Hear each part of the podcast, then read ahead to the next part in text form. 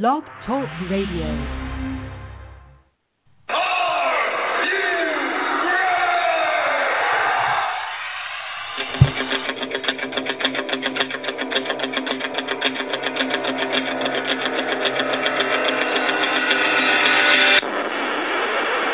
It's time for the Ken Reedy Show!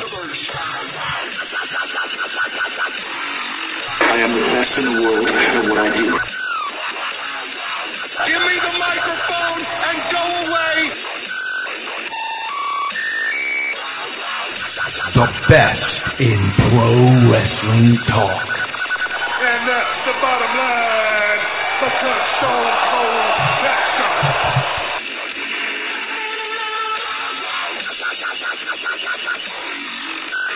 This right here is the future of wrestling. And it begins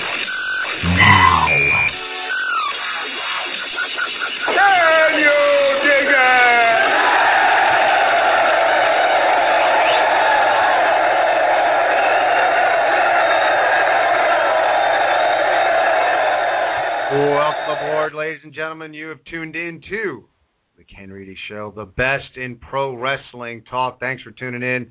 We want to hear what you think about the world of pro wrestling, the shows this past week, what's going on in the world of wrestling. 347 838 9815 is the number to call. Again, that is 347 838 9815. Give us a buzz. Let us know your thoughts on the wonderful world of pro wrestling. You know what? If you're a little shy, you don't want to call in and let your opinions known on on the phone, you know, you don't like talking on the phone. Maybe you're just not a phone person. Head on over to facebook.com slash the Ken Reedy Show. If you haven't liked us already, go ahead, like the page, and we got a show chat going on right there. So if you want to pop on there and, and give your opinions uh, through typing instead of the spoken word, by all means, get on the Facebook and let us know what you're thinking tonight. You can follow us at Twitter. Our handle on Twitter is at the Ken Reedy Show, and as always, you can check out uh, KenReedyShow.com where we have all sorts of information and stuff going on over there on the website. We also have uh, blogs over there, so you want to check out the KenReedyShow.com for the latest goings ons in the Ken Reedy Show. Uh, just let you guys know if you haven't known already, you know, uh, we will be taking the month of August off. It's amazing. We only have this show and Tuesday's show, and then we're going to be off for the month of August. Uh, again, for those who, who don't know, uh, I also I, I do music. I have a band. Uh, the name of our band is Standing Room Only, S-R-O, and uh, we were fortunate enough to get booked uh, on a anti-bullying uh, concert. Uh, the name of the charity is Stand Up Speak Out. If you want to check that out, you can stand up, speak out. Uh, you can check that out. Actually, we got information on our band website, sronation.com, uh, if you want to get involved in that charity. But uh, it's a big end bullying concert out in Colorado. Uh, it's just amazing to be a part of, and uh, Vertical Horizon's actually the headliners, and we're the opening, opening, opening act in this music festival. So with uh, lots of obligations to get prepared for that trip, lots going on with that. Uh, just thought it would be good to to take the month of August off, and uh, we'll be back raring to go in September with new and exciting stuff. We will bring to you the best in pro wrestling talk as we aim to do each and every week right here on the Ken Reedy Show. As always, got my tag team partner on the line. We are ready to talk some wrestling. Dave, how are you doing this fine Sunday evening? You know, all things considered, I'm doing pretty well for myself. However, this week was a very interesting week for me um, with the with my sleep patterns. I had um, a three or four part story dream that involved myself and a few individuals in the world of professional wrestling, um, and and a supermarket. Um, yeah, I want let to me- hear that. Yeah, yeah, you know, you you, had Bob Arian flying a helicopter over your house and worrying about the, the the pool cleaner. Well, I was grocery shopping, and uh, you know, I'm not. I don't really remember a lot of my dreams, but you know, my dreams usually come in like bits and pieces, and they're like all little short stories that, that seem to come together. But like one could start like tomorrow, and the and it could finish like three years from now. Like it just, it, I I never have like a one full dream from like beginning, middle to end. Um, but this one took place over the course of the past week. Um, at one point, I was grocery shopping and I was getting my stuff, and I was over in the the meat department. And uh, of all people, I see Linda Hogan in her shopping cart in the meat department, wearing Mark Henry's pink blazer that he wore when he beat up John Cena and it was his actual blazer. Like she couldn't fit into it; it was so big. So she basically wore it as a cape. And I remember her saying in the dream that she was cold, so she had this big, she had this big pink blazer on. And then throughout the course of these past few nights in in sleep, the Sandman from ECW was involved in this dream somehow. At one point, um, he was standing behind me as I was in the meat department with Linda Hogan, and then at another point, he was in the magazine aisle, and sometimes if you go into the supermarkets in the magazine aisle, especially in the summertime, they sell little beach items. You can get like a soccer ball or a beach ball, or even like the little cheap like beach chairs that cost you like ten bucks. You know they're going to fall apart, but it's just temporary that you buy these things. Well, unfortunately, I can't unsee this anymore, and I hope some of you viewers can after you hear this. But um, he was in the magazine department near the beach chairs um, with um, a belly shirt, an old ECW white belly T-shirt that was like all bloodied up, and literally his belly was showing, and he was wearing flip flops and a um and and Daisy Duke jean shorts. They weren't shorts, they were Daisy Dukes, unfortunately. Um and why I didn't wake up in the middle of all this is beyond me. Um and so he's in the he's sitting in the chair reading a teen teeny bopper magazine that's got Justin Bieber on the cover of it. with a with a beer in one hand or a, beer in the cup holder. He's got a cigarette hanging out of his mouth. The ash is probably longer than the actual cigarette itself because he probably hadn't inhaled it. It's just some one big long ash, and it didn't even move. Like he shook his head at one point, and like the ash didn't even move. So I don't know what he was smoking. And then he had the kendo stick in the other hand while he's reading this magazine. And then at some point towards the end of the week, this dream, I'm going to check out and of all people I see at the checkout counter is Mark Henry, the world's strongest man. And so I said to him, I said, Mark Henry, I go, Linda Hogan is wearing your pink coat, the one you wore in the retirement speech angle. He goes, bitches love the coat. and I was just like, okay. And then, and then I, and then he said to me, paper and plastic. I said both. He goes, that's what I do. And that's all I remember from the entire sequence of these dreams. It was just so weird. Like I said, I gotta go see a sleep apnea expert or go to a hospital like an overnight. I have to. I'll probably have to wear one of them Darth Vader oxygen masks and like get tested on because I get the I get the weirdest dreams and like like I said, I don't have dreams like regular people where it just all happens at once. This this takes place over the course of like you know several several different times. I just happen to be lucky that my story began and ended this week. That's that's just too funny, man. That that sounds like one of those like like a sketch that they would do on uh remember uh was it uh Tuesday Night Titans? Was that the um Oh God. Yeah, it was Vincent.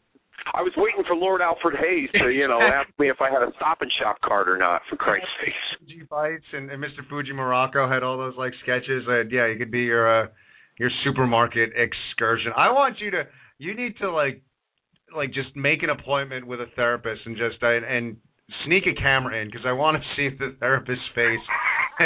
like having some weird dreams. Let me just lay this one on you just to see. I want to hear his analysis of that. So, Doc, are you a fan of wrestling?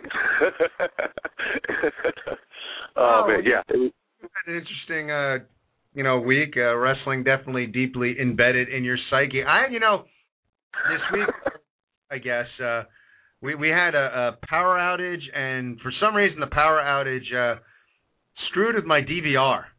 And uh, so, unfortunately, I, I've read up and I've tried to get some info, but uh, I missed SmackDown because, for whatever reason, my DVR decided you will not watch SmackDown anymore.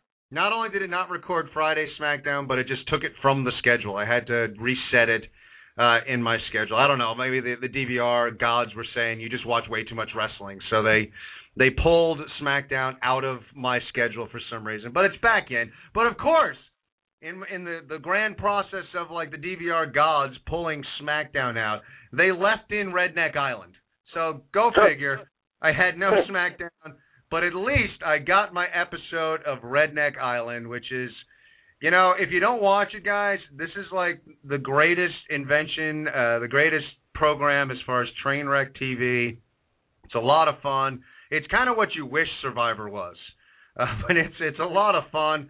Hosted by Stone Cold Steve Austin, and what what I have found actually very interesting, aside from just the the the utter train wreck TV that this uh, this show has become, that as as the show progresses, and it seems like every like few episodes, Stone Cold is looking leaner and leaner and more fit. Like his arms, like he's always wearing tank tops. He's got like he's getting like veiny and uh, you know, it's as much as we hear like the speculation and you hear the stories and the dirt sheets and the and all that other stuff.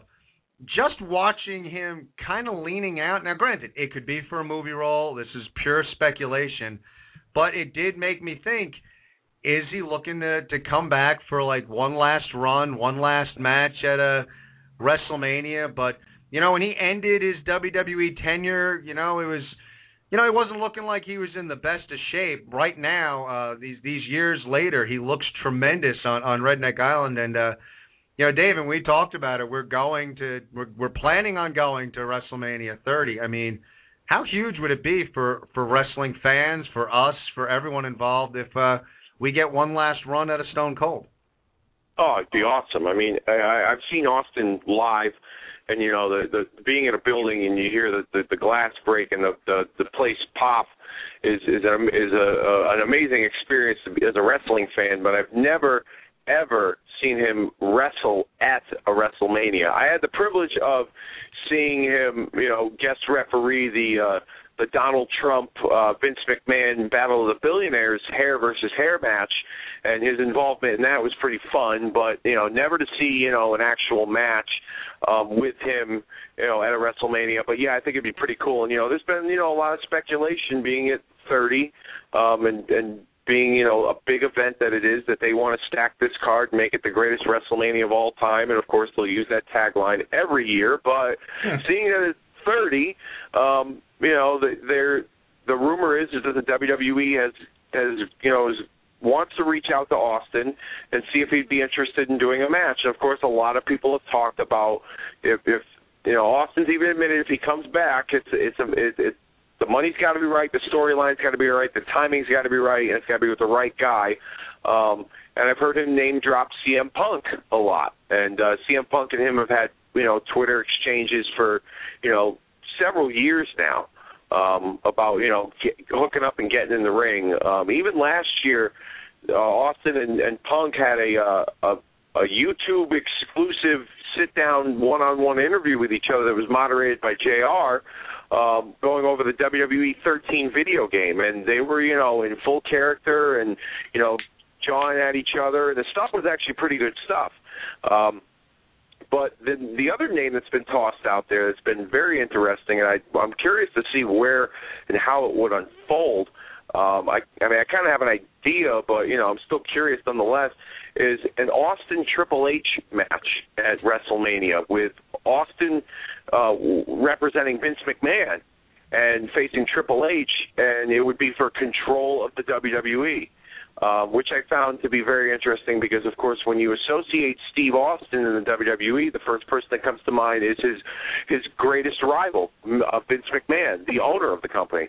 Um, so there's there's a there's a you know a few possibilities in how to bring back Austin. Austin was interviewed on Busted Open recently and said that you know he would be interested in doing it, but you know money's right, timing's right, all the stars are aligned.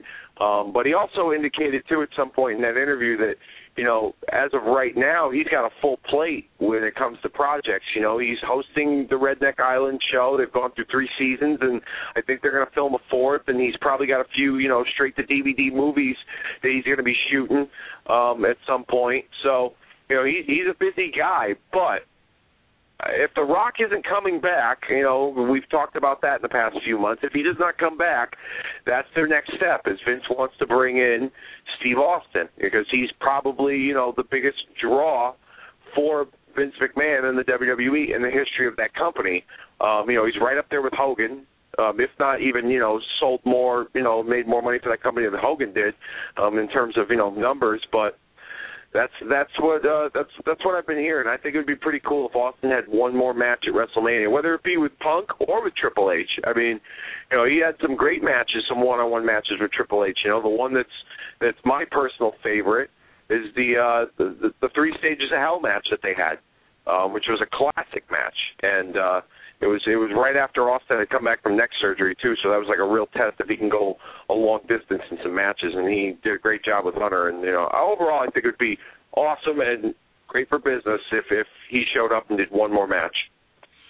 Yeah, I mean he's on that short list too. I mean, say what you will about The Rock coming back, and he was tremendous, and that that guy can talk, but you know he wasn't as big as Stone Cold. You know, I mean Stone Cold's on that short list you know, when when I think of the '80s, I, think of Hogan. You know, that's Hogan's decade. When I think of the '90s, you know, as as you know, I, I love Bret Hart. Uh, you know, a lot of other guys were in their prime in the '90s, but you got to go with Stone Cold. Like Stone Cold was the man for the company for the '90s. Uh, the 2000 to 2010, it's it's John Cena. So when when you talk about the the list of like the guy, the guy that you identify with that decade in WWE history, uh, he's it. And to to bring him back again, uh, same thing. I've seen him live. I've never seen him wrestle at a WrestleMania. Uh, I, I was there for his involvement with uh, Lawler and Michael Cole. so I'd I'd love to see him do something else. I'd love to see a WrestleMania uh, match with him. So uh, it, it should be interesting. But if you know, if nothing else, at least my DVR is catching Redneck Island. So if I don't get WrestleMania, I still have my Redneck Island.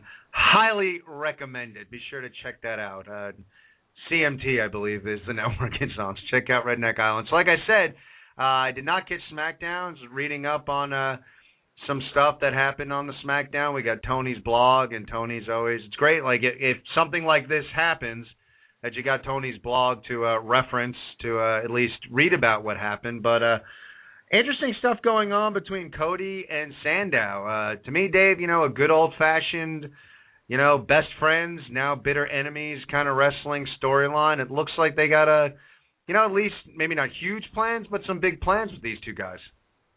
Oh yeah, there's definitely big plans. I mean, uh, you know, Damien Sandow was in a one-on-one match with Randy Orton. It was Mr. Money in the Bank versus Mr. Money in the Bank. They opened up SmackDown, and it was a pretty damn good match. Um, Cody Rhodes had come out and distracted Sandow, causing you know him to lose to Orton, and he grabbed the briefcase and took off with it. And uh, throughout the course of the night, Sandow had been searching for Cody in the briefcase, asking several guys in the back where he'd seen him. And uh, at the end of the show, to close out SmackDown, we saw Cody Rhodes throw the briefcase into the water, um, similar to when Steve Austin threw the Intercontinental Championship over the bridge into the water, similar to when The Rock threw, you know, the belt in revenge of Austin into the water. A lot of John, I think was John Cena threw Edge into the Long Island Sound, I think, because Lita threw the spinner belt in the water. I mean, the, you want to get rid of championship belts, you know, just do it properly, you know, because it seems like every time they throw, no, nobody learns their lesson when they throw championship belts in the water, like you know. but they threw the briefcase in the water. And Sandow, you know, I I forget if he got pushed in or if he got or if he he jumped in to go swim, but he jumped in the water trying to grab the briefcase and um, you know, he was, you know, pretending like he couldn't swim. And it was, a, you know, a comical segment, you know. But yeah, definitely big plans. If you are, if that is your main storyline from beginning to end of the show and the focal point of the of the entire show, for you know a relatively newer guy, you know, on television like Sandow, who has been on WWE TV for a year, and of course Cody Rhodes, who you know has been destined for greatness since he walked in the doors, and uh, you know he's kind of been in a little bit of a slump or in a, in a holding pattern for a couple of years now. Uh, but this is the first real significant storyline he's been involved in um, that's gotten some, uh, you know, some some serious attention. I think it's good for the both of them. I think, you know, it just proves once again that you know these guys can carry their weight and hold on, you know, and, and get the audience's attention, and you know they're they're definitely stars of the future. Um, you know, Sandow, you know, obviously Sandow's a star of the future if they're giving him the money in the bank briefcase, and you know Cody he's gotten good reactions since that Money in the Bank ladder match. I mean, he got a great reaction in Philadelphia, and you know when he got turned on by Sandow, and now you know he's he's chasing after Sandow. He finally got the briefcase. He's kind of making his life a living hell. Um, and so, you know, he's gotten a great, he's gotten some pretty damn good reactions from the audience, and his transition into being a baby face um, has really, you know, done well for himself. I will say though, if he wants to make the full transition, he's got to get rid of that mustache because that thing is just god awful. It it looks like a it, it it it looks like like a like a like a toddler took like a like a Crayola, you know, uh colored pencil and wrote on his face or like a caterpillar fell asleep on his lip. I mean, I just, you know, I I, I he's got to get rid of it. But other than that, I think they're, you know, putting focus on them makes the audience, you know, feel that they're important. You know, if you're going to put them, you know, at least most of the audience, put them on and have them be the main storyline on, on a whole two-hour show, and you know, have little twists and turns throughout the two hours, and then close out with that. I think that's you know that definitely helps their stock and with the audience, and the you know the audience feels it's very important that the, the you know that they're on for several blocks of the two-hour show. So I think it's good things for the both of them. Yeah, you know, it, it's good, and I'm, I'm glad that they're, you know, they're getting more of a, a focal point of, of of WWE programming, and I think they're both very talented. And uh, now I agree with you. I think Cody has transitioned well to being a face. Uh, uh, you know, not giving all the credit, but you got to give a lot of credit to how great Sandow is as a heel. You know, and he, he's one of those heels that the minute you say uh, I hate Sandow, you're going to get a pop. Uh, just a great heel work from him. So I'm digging the rivalry. The one question I have though with this whole, and it, it's interesting with this this Money in the Bank thing, and, and the, the briefcase, and and the briefcase has a contract that can be cashed in at any time in the briefcase. It, it does beg the question as far as storylines go. Like we all know that Sandow won the match. We all know that he was on TV. WWE officials know that he is the winner.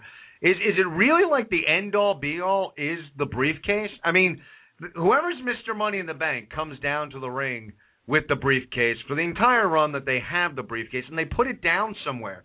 Does that mean that anyone who picks it up, like if they're in possession of the briefcase, that all of a sudden they have the right to cash it in? Like what does that mean? Like if if the briefcase is in in the river, shouldn't they just issue him a new contract? Like there shouldn't be panic there. It's like, all right, yeah, you know, I won, so just issue me a new briefcase. It I, I find it like odd as far as storytelling goes. Like you know, if if Damien Sandow, not that he would, of course, because he's you know intellectually superior to all of us, but if he were to say perhaps take the bus to the arena and and he leaves the briefcase on the bus accidentally does does some schmo who's riding the bus that day pick up the briefcase and all of a sudden he's Mr. Money in the Bank?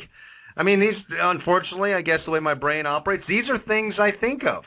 If if it's left at ringside, does anyone get? If I go to a WWE event and I'm watching one of these matches and I jump out of my seat and run over there and grab the briefcase, am I entitled to a world title match because I am holding the briefcase in my hand? I, I just think it gets a little silly with the stealing of the briefcase and who has the the rightful possession of of cashing in. It just seems odd to me that as soon as you're not in possession of it, then is it someone else, or is it just like when you're not in possession of it, now all of a sudden you don't, it doesn't transition to someone else, but you need that. It's like once you get that briefcase, it's your responsibility to make sure you know where it is at all times, and if you lose it, well, then shame on you and you lose your shot. It just seems I don't know, David, like doesn't seem weird to me to you that like someone could just take it now all of a sudden you have to panic to get the briefcase back? I mean, yes and no. I I you know, I I uh I think it um it, goes you know a couple of ways with especially with you know this storyline is that you know they're they're it seems like they've focused on you know two things. One, it's Sand, you know the fact that Sandow turned on Cody and you know they they've been really playing that factor in you know into the storyline, which I think is stupid. And JBL makes a great point. It was a match that was every man for themselves. You know there only could have been one winner. So yeah, Sandow wanted the briefcase, he won. You know Cody probably would have done the same thing. On the other hand, they talk about how you know it's more of a possession thing. Last week, Sandow went on SmackDown and said, you know, Cody, I forgive you for what you did to me.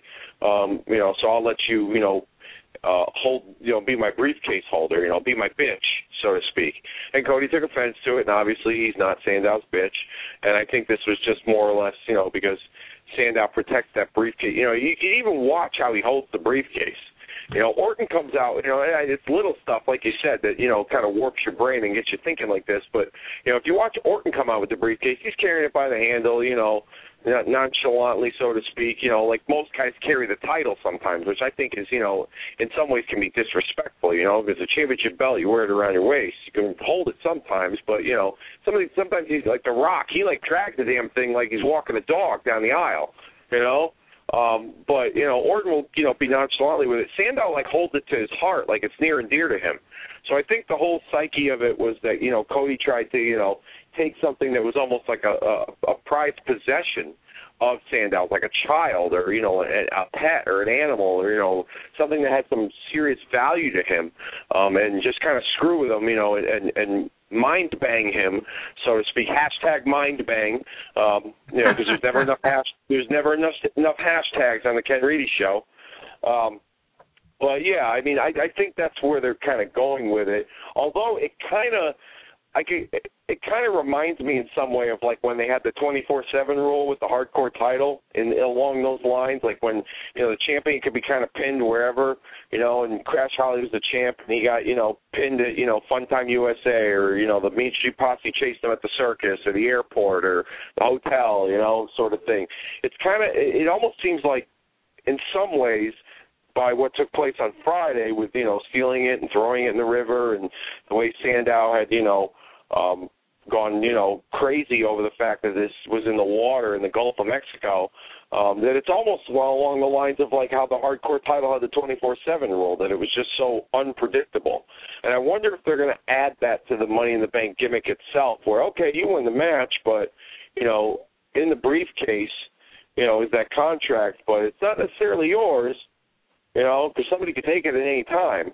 Um, I mean, maybe they'll go that route. I don't know. Um, I just think it's more or less, you know, a, a mind bang from Cody to Sandow saying, you know, I got, you know, I could, I could take that from you at any time, kind of thing. And the rumor I'm hearing is that the two of them are supposed to have a match at SummerSlam for possession of the briefcase. So it sounds like Sandow's going to put the briefcase on the line. Um, and a lot of people really don't like that idea. Um, but I think it makes it makes that contract more important, and also has some relevance to it, so to speak. Um, you know, it, it adds, you know, makes it relevant, you know, with with the character as well as the Money in the Bank briefcase. Because normally Money in the Bank winners just kind of disappear for a little while until they finally cash in or don't do anything significant. So I think it's pretty cool that you know they've kind of added, you know, uh, this briefcase possession so seriously into the storyline between the two of them. Uh, I'm interested to see where it goes, and I, I'm sure that they'll have a, a fantastic match at SummerSlam if it's official.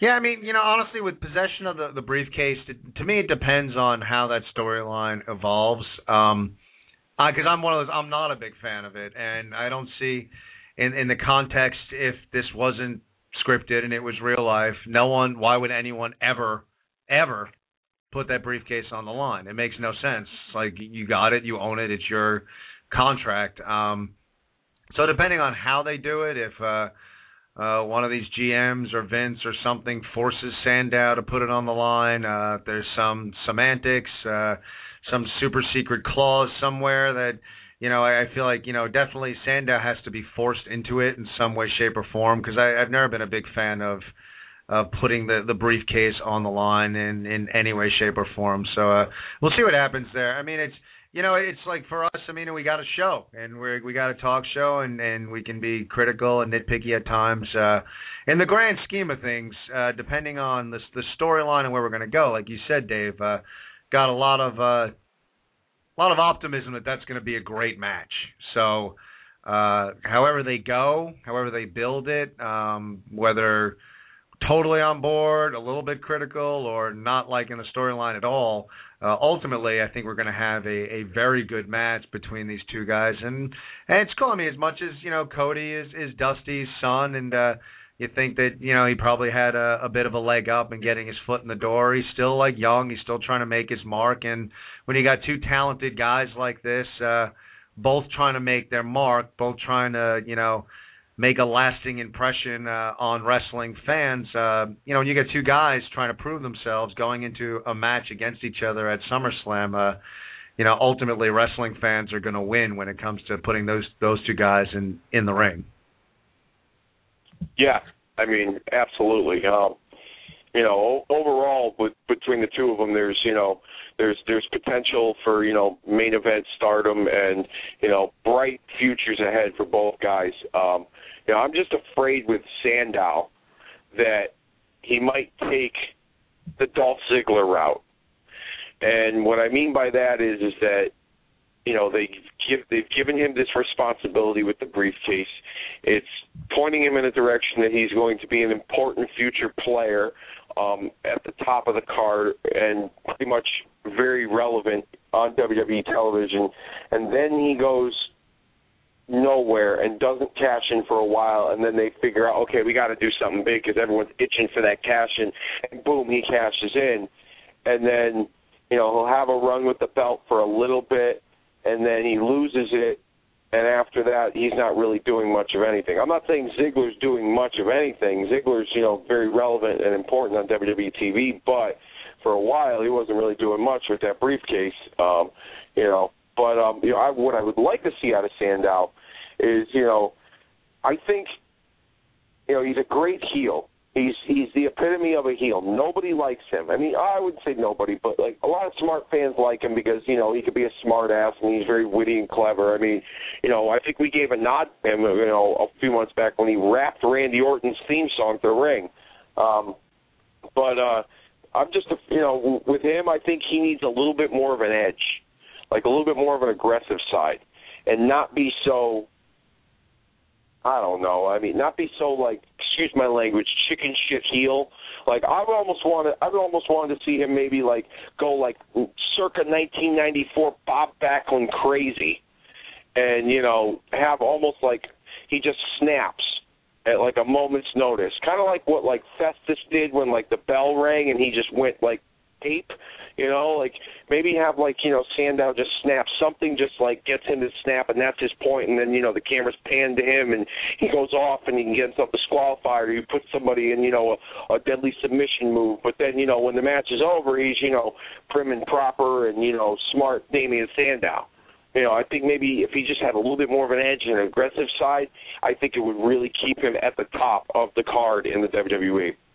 Well, that, that's it for everybody. I mean, that's it for all these characters out there, you know, and you know, we go back uh, an all-time great, uh, you know, when you look at the Undertaker and how the Undertaker over time has evolved, uh tweaked certain things, changed his character slightly, but has stayed the Undertaker throughout, you know, and then he's an all-time great. It's that ability to evolve as time changes and everything you know it's it's fresh and new and then it's old and stale. And when it comes to wrestling especially you know now with WWE programming I mean with uh main event with SmackDown with uh Raw I mean you're on constantly. It's so easy to go from fresh and new to stale pretty quickly. And as that character evolves yeah uh, more of a mean streak more of a vicious streak uh you know a a psychotic kind of intellect. Uh, you know, could be something to add to his character. If he loses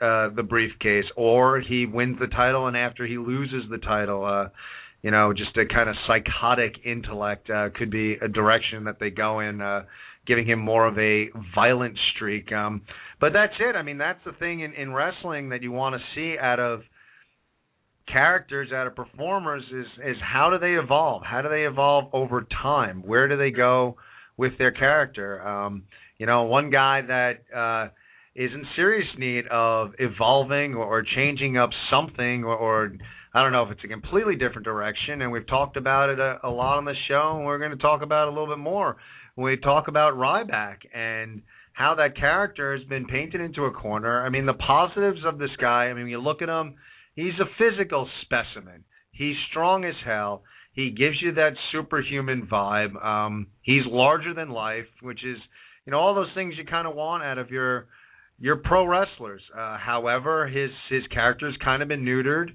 Um, he's lost just about every big match uh, that's been thrown his way, and here's a guy who was hotter than hot and now it's where exactly do they go with him? And uh, you know, for for us, it's like you know, how do they or can they rebuild Ryback? What do they do? to rebuild this character? And we pose that question on our Facebook page, and we'd like to chime in at some point. Um, you know, we have our show chat going on right now. Uh, right now, it's uh, as, as you might guess, it's the battle of the hashtags on our show chat. Look where um, I started. we have we posted uh you know how would you rebuild Ryback and uh Mikey Kanata wrote give him a manager and lose the Goldberg image so to speak. Uh Dank wrote as much as it pains me to say, I think a lot of time needs to pass before they can rebuild or even restructure his entire personality, uh, kind of like they did with Tensai, reformatting him. He's ridden his wave and is now overshadowed by Bryan, Daniel Bryan. I say give him low key matches and storylines and let Bryan enjoy the spotlight for now. Mike Ferrara says have him not talk.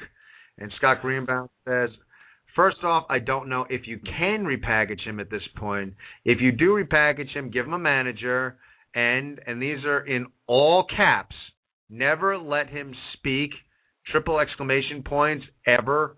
Four exclamation points ever. Three more exclamation points and then another ever with four more exclamation points. So Scott Greenbaum does not want to see Ryback talk anymore. So it is interesting, Dave. I mean, here's a guy who is riding such a a hot streak, uh, kind of floating around now. You know, you don't know what direction the character is going to go in. Uh, few people are thinking of go in the direction of getting him a manager.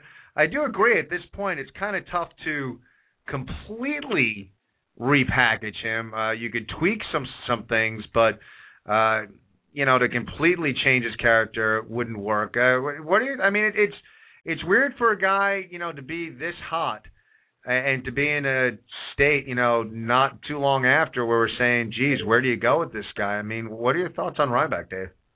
Well, first of all, I you know I said it on our award end of the year awards show that Ryback was going to be a world champion and be the face of the WWE going into you know 2013. And I always tell people you know on this show I will gladly admit when I am wrong, and I'm saying it right now. I'm absolutely I was absolutely wrong in that because he was riding this wave of momentum, being a centerpiece. Um, he fit, he filled a gap and got over pretty quickly when John Cena was hurt, and he stayed relevant in the in the top scene and with the Shield.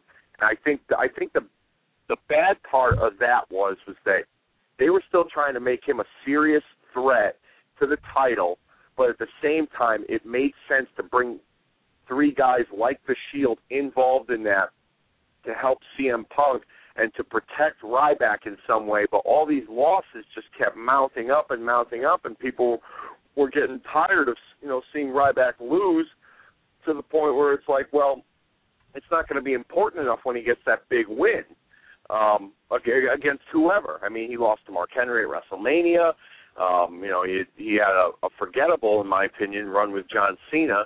Um, so I think that was I think starting off with that he got hot, but then I just I don't think it was. I mean, personally, it was bad timing when it came to like putting him and the Shield together because there were two new acts that you wanted to make important. You were trying to establish them at the same time, and you put them together. Somebody's got to come out on the losing end. And I think that I, I think you know Ryback. You know, I mean, I know Ryback. Unfortunately, was coming out on the losing end. Second point I want to make. Mike Ferrara says he doesn't want to talk. Well, Mike, Fer, Mike or says he shouldn't talk. Mike Ferrara would probably want him to commit suicide because he can't stand Ryback. So Mike Ferrara's Mike Ferrara's point about Ryback, you know, is is valid, but you know, this is coming from Mike Ferrara, who's has a known history on our show of not caring for Ryback. And I know Mike's listening, and he'll probably call in later and give me some banter and some rant, but it's the truth, Mike, and you know it. Um, but as far as rebuilding him goes, you know, they're, they're all great points, and I think the manager thing would probably work the best. You tweak him a little bit, get rid of the airbrush, because if you noticed when Daniel Bryan was chosen as John Cena's, you know, opponent for SummerSlam, they had all the guys on stage, and it was like RVD and Ryback were like two guys ahead of each other, and they were practically wearing the same outfit. It was like they could have been tag team partners, you know. They and in wrestling, you want to differentiate yourself, you know. And now RVD's back, and he's the king of the airbrush. So maybe Ryback's got to switch his look up a little bit. Where you know, getting getting rid of the you know the, the airbrush singlet. Maybe he could just you know come up with something else. Um, but I would put him with a manager. And you know, there were rumors that they were going to put him with Vickie Guerrero, but they decided to change that and make Vickie the SmackDown general manager so they can get more, so they so they can get some people to watch their show because they WWE's not been impressed with SmackDown, but with the void of Teddy Long and Booker T being out of a job as GMs, and the beef that the two of them have, it it sounds like they're pointing in the direction of making Teddy Long a heel. Why don't you have Teddy Long be a heel manager again and have him be the mouthpiece for Ryback?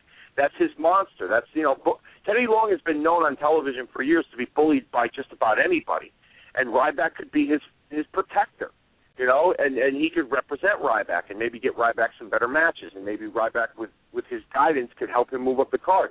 Teddy Long is a known history of of being a great manager. He managed Ron Simmons and Butch Reed in Doom in the WCW days. He managed the Skyscrapers in WWE. He managed Mark Henry at one point, the world's strongest man, and that was the early stages of the you know the the badass mean Mark Henry when they paired him up with Teddy Long. Um, so I and I think Teddy Long needs a new role. You know, the GM thing has gotten old. I think the general manager concept overall is is tiring because it's just been going on for so long. Um, and I think Teddy Long needs something fresh, makes him important again. He doesn't look stupid as a GM anymore because let's face it, when he was a GM, he was embarrassed by everybody. You know how many times that guy got fired or embarrassed by you know on TV by whether it be Vince or Vickie Guerrero or any of the other wrestlers. Now he can manage Ryback. Now he's got you know muscle behind him, and Teddy Long is a good talker and he's he, he he could draw some heat. I mean, I've watched some of his older stuff, and you know he's he's got a gift of gab on the microphone, and I think it would be a good fit with the two of them to have Ryback and Teddy Long together, and it would be something interesting and, and new and fresh for the both of them, and I think they both would thrive in that role. Yeah, I think it would be great. I mean, it would be great for for both of them. I mean, it's something you know, and a few people said it. Uh, I think it's a good candidate. I think Vickie would have been great for him. Obviously, they moved in a, in a different direction. Uh, I like Teddy Long, and I wouldn't mind seeing, uh, you know, like put him out bad, but like the whole like Booker T thing, like have Ryback just destroy Booker T, like really, like bad, violent, ambulance stretcher. We don't see Booker T for a long time, kind of like get back to, you know, maybe we have like a, uh, you know, Teddy Long. Just just you need to get back in touch with. uh you know, being the the monster Ryback, you know, and uh have him destroy some people. And then, you know, again, when you slowly rebuild him, maybe you go after uh, you know, one of the second tier titles first off, and maybe he's he has a dominant run with the IC US title down the road a piece. But uh, I do think going in the direction of having a manager would definitely help his character a lot because uh, he's in need. And I and again, I, I agree with uh, some of our callers or some of our fans on Facebook, you know, it's very difficult to repackage a guy at this point in his career. I mean, you're just kind of trying to establish it.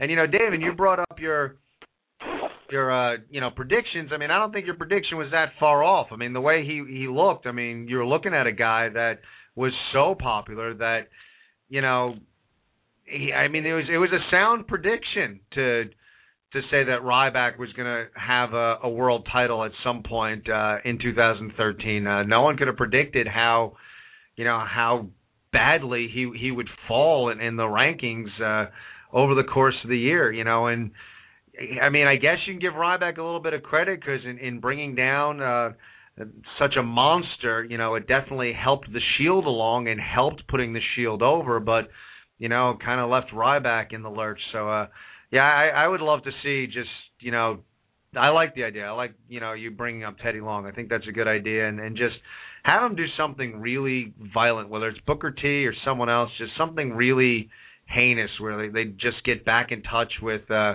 that monster side and and you know not jobbers but maybe you know have them like beat up the mid card for a a stretch of time and keep them out of the main event picture uh, would probably be a good direction to go in. What are your thoughts? Three four seven eight three eight nine eight one five. We talk SmackDown, Cody, Sandow, rebuilding Ryback.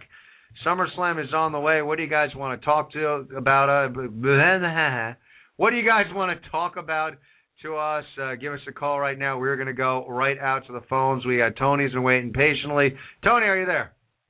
Hey guys. What's going on? What do you got for this week?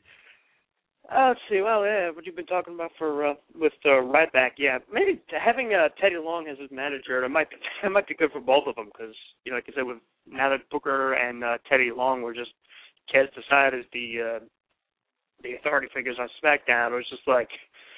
You know, so it, it would be good for you know, like I said, Teddy Long to manage Ryback and Ryback. I don't know why. Like I said, I don't know why the hell they turned him heel in the first place when he was getting so over with that "Feed Me More" chant. It was just like they're like, okay, let's turn him heel and have Cena squash him. It's like, and uh, you know, I, I mean, you know, it, it, and even the build to, to that whole three stages of hell to watch match was, uh, you know, it, you know, like I said, it, it didn't really click for me, but um. So I don't know, putting Teddy Long with uh, Ryback might be a good idea, or having him lay out Booker T. You know, and they'll probably do the whole, oh, he's oh my God, that's a Hall of Famer. He just, he just shell shocked or whatever the hell they call this stupid move. Uh, but um, Yeah, but I said like to me like with that like if if he gives him a shell shock like shell shock him through the announce table, shell shock him 16 times in the ring. Like dude just it needs to be bad. It just needs to be something where like and and we can't see Booker T for a while. We just need to see that you know that whole idea that the announcers or the commentators can just say you know Teddy Long has definitely got Ryback refocused. Uh, he he looks stronger than ever. He looks meaner than ever. You know if they're gonna go, you know they turned him heel, and I agree with you. Like I don't know if it was the right time to turn him heel, but if they're gonna keep with it, like give give Teddy Long a little bit of, of a rub and give him kind of credit for it. Well, Teddy Long has managed in the past and he's you know he's definitely tapped into this this mean side of of Ryback, and we've never seen Ryback more focused and kind of kind of get him going at least back in the right direction uh, that way. But yeah, I don't want to just see like if he goes after Booker T, I don't want to see just a shell shock. I want to see like you know something just heinous, just really just mean heel bully type type stuff. Yeah, yeah, I know what you mean. Yeah, that would that would definitely uh, get some heat. You know, that that would get him more heel heat on him. It would make him more, you know, instead of just it would be. uh It's like, oh my god, yeah, the guy just played up Booker T like 20 times in the ring or whatever. You know, so it would that'd be better for him. I think if they actually did that. Uh, as far as like the, the Money in the Bank, uh, I don't remember it ever having a hardcore title rule uh, where it was just like, and uh, oh wait a minute, oh well, well, what do you know? It just uh, came to my front door. I think I'm going to cash in. yeah, it's kind of unusual. I mean, I don't know, like you know, with with possession of the briefcase and. uh you know, if we can get, if anyone in the WWE is listening, can give us a call on the exact rules of, of possession of the briefcase. We'd appreciate it. Three four seven eight three eight nine eight one five, and give us a call. But yeah, it's it's it's unclear, kind of, you know, what exactly those rules are, and and if you're just holding the briefcase, does that give you the right to to cash in, or what what they're going to do? And and like Dave says, or maybe they're going to, you know, kind of add this element uh, over time to kind of give the uh, the briefcase some some increased drama, some uh, drama surrounding it uh, while the person is in possession that someone could actually take it. I don't know. I don't know if I if I'm crazy about it, but uh it's interesting. I, I just I don't know what exactly the the rule is as far as uh possession of the briefcase. But yeah, that would be cool if it just it showed up on our front door and we can run down to the arena and cash in. Oh yeah.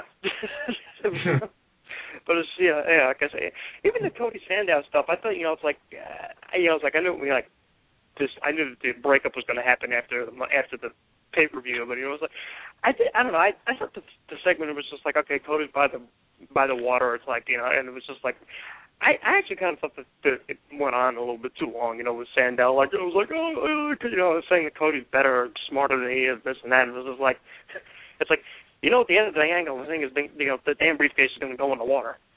So it's just, it just kind of felt like, okay, it was just like kind of like, okay, I'm just waiting for, I'm just waiting for Cody to just go, to just throw it like a damn frisbee into the freaking water. Yeah, I guess when they're standing near a body of water, the suspense of what's going to happen with the briefcase kind of gets killed. Yeah, it does. And like I say, like, even the you know, all the ones you mentioned, like when they're like, everyone throwing stuff in the water. I mean, that, that's another. I mean, I don't mean to be critical, but that's that's an, that's another bit that get that that's I think sometimes is uh, is a bit stale, you know, because like you're saying, you know, it's like something something can be fresh and then they get stale right away, you know, especially with especially with like you know like how many how many shows do they have every week? Yeah, I mean they got they got I mean what there's there's the Saturday morning show, they got uh Raw, SmackDown, they got main event. Now of course and tonight we have the That's premiere of, of Total Divas. Uh Yeah. you know, so there's there's a lot of WWE programming um over the course of the week and that's it's it's difficult to kind of keep uh, everything like new and fresh because it, it can turn stale and old pretty quickly.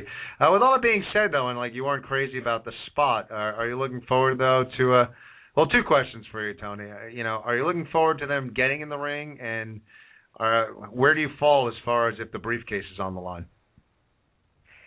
I think the match, if you know, like Cody versus Damien, would be uh would be good. Yeah, would be an interesting match. To see if they do that at SummerSlam. Uh, as far as the briefcase on the line, yeah, like I say, yeah, I, I'm not too crazy about doing that either. But you know, I, if they have the match, that's probably what they're going to wind up doing. You know, I, I don't know. Yeah, Unless you know, like unless you know, like if they do something where it's like, oh yeah, here's what happened after SmackDown, and they fish the thing out of the uh, like they fish the briefcase out of the water, and the contract is all soaked. It's really idiotic, but and then, that'd be great. Like it comes out of the water, and they're like, "But the name is blurred on the contract, so we don't know." So we're gonna have the two of them wrestle for the contract because the the, the ca- contract was water damaged, and I, I don't know. Uh, we'll see what happens. It should be interesting. I'm sure we'll see on WWE.com. We'll see, uh, you know, authorities in in rowboats and scuba divers and what have you trying to fish the uh, the briefcase out. Can only hope. Thanks, Tony, for the call. Right. Tony is our expert blogger. Go to the KenReadyShow.com. Check out his blogs for Raw, Impact, and SmackDown each and every week. Thanks, Tony. We'll talk to you Tuesday. all right. Cool. Take it easy, man.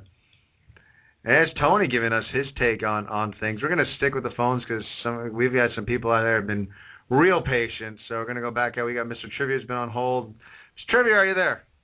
Yeah, how you doing, guys? Doing all right. How are you?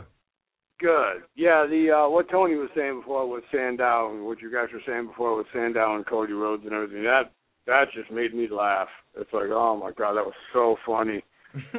But but uh if they do do that match with the um with the briefcase on the line for maybe SummerSlam or something, I'd I'd like to see Cody take that. That should, that would be uh, interesting to you know, to you know, he was just like inches away from getting the the briefcase and Damien Sandow kicks him off and takes it and it's like, you know, well he should have won anyway, this, that and the other thing. So I'd like to I think Cody's gonna uh if they put that match up and they put they do put that match on for SummerSlam and they put the contract up, I think Cody's gonna win it. It would, it would be an interesting wrinkle, and kind of along the lines of what Dave was saying. If you know, if if Sandow were to lose the briefcase, does this unleash uh, a more violent side of Sandow, a more uh, psychotic or manic uh, side, kind of giving him rather than that uh, kind of chicken heel, like more of a more of a, more of a vicious streak in him. Yeah, that's you know that that could work. I mean, I don't know. I don't see Damien Sandow. I mean, you know, with the way he is now, I just I just have to laugh when he comes out now and says what he says about all the the WWE universe, and then he just sits there and goes, "You're welcome," and it's just you know, I I think it's pretty humorous. Oh, we're all, we're all uh, fans here. Yeah. So tomorrow is going to be uh, an interesting Monday Night Raw, I think, with uh, Cena versus Ryback and Daniel Bryan versus Kane. I don't know. I think uh I think uh the Wyatt family might have got to Kane. What do you guys think? Uh, what do you think, Dave?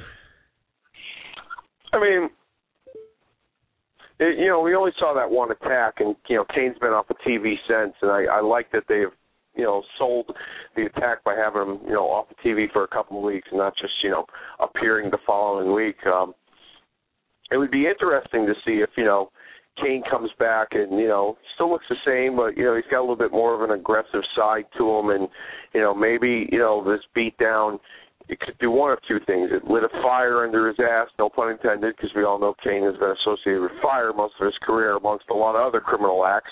Um, and or two, he's become this this, this beating he took.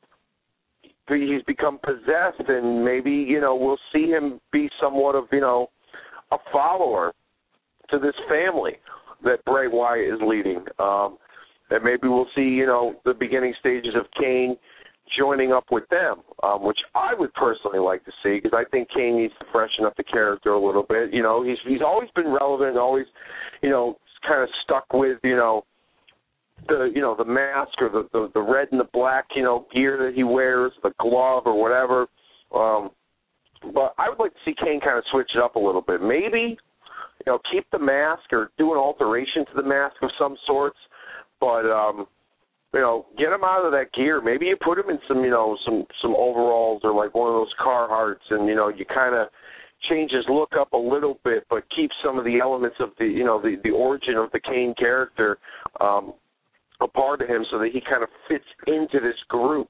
And then, you know, you could set something up, whether it be for, you know, next year's WrestleMania or whatever, where you know he's starting to realize what he had become, and you know this this this following that he's been a part of is you know he's realizing it's not what it's all cracked up to be, and then he goes back to you know the uh, being a baby face and the original you know Kane character and the characteristics. But um, I would personally like to see that because I think you can go a lot of different ways. It would kind of remind me of when Kane was almost when he was forced to be a part of the corporation with uh, Vince McMahon, and how they would force him to do things even though he didn't want to do them but they would they would um they had they held the the the insane asylum over his head because that was one of his fears. He did not want to be locked up in an insane asylum.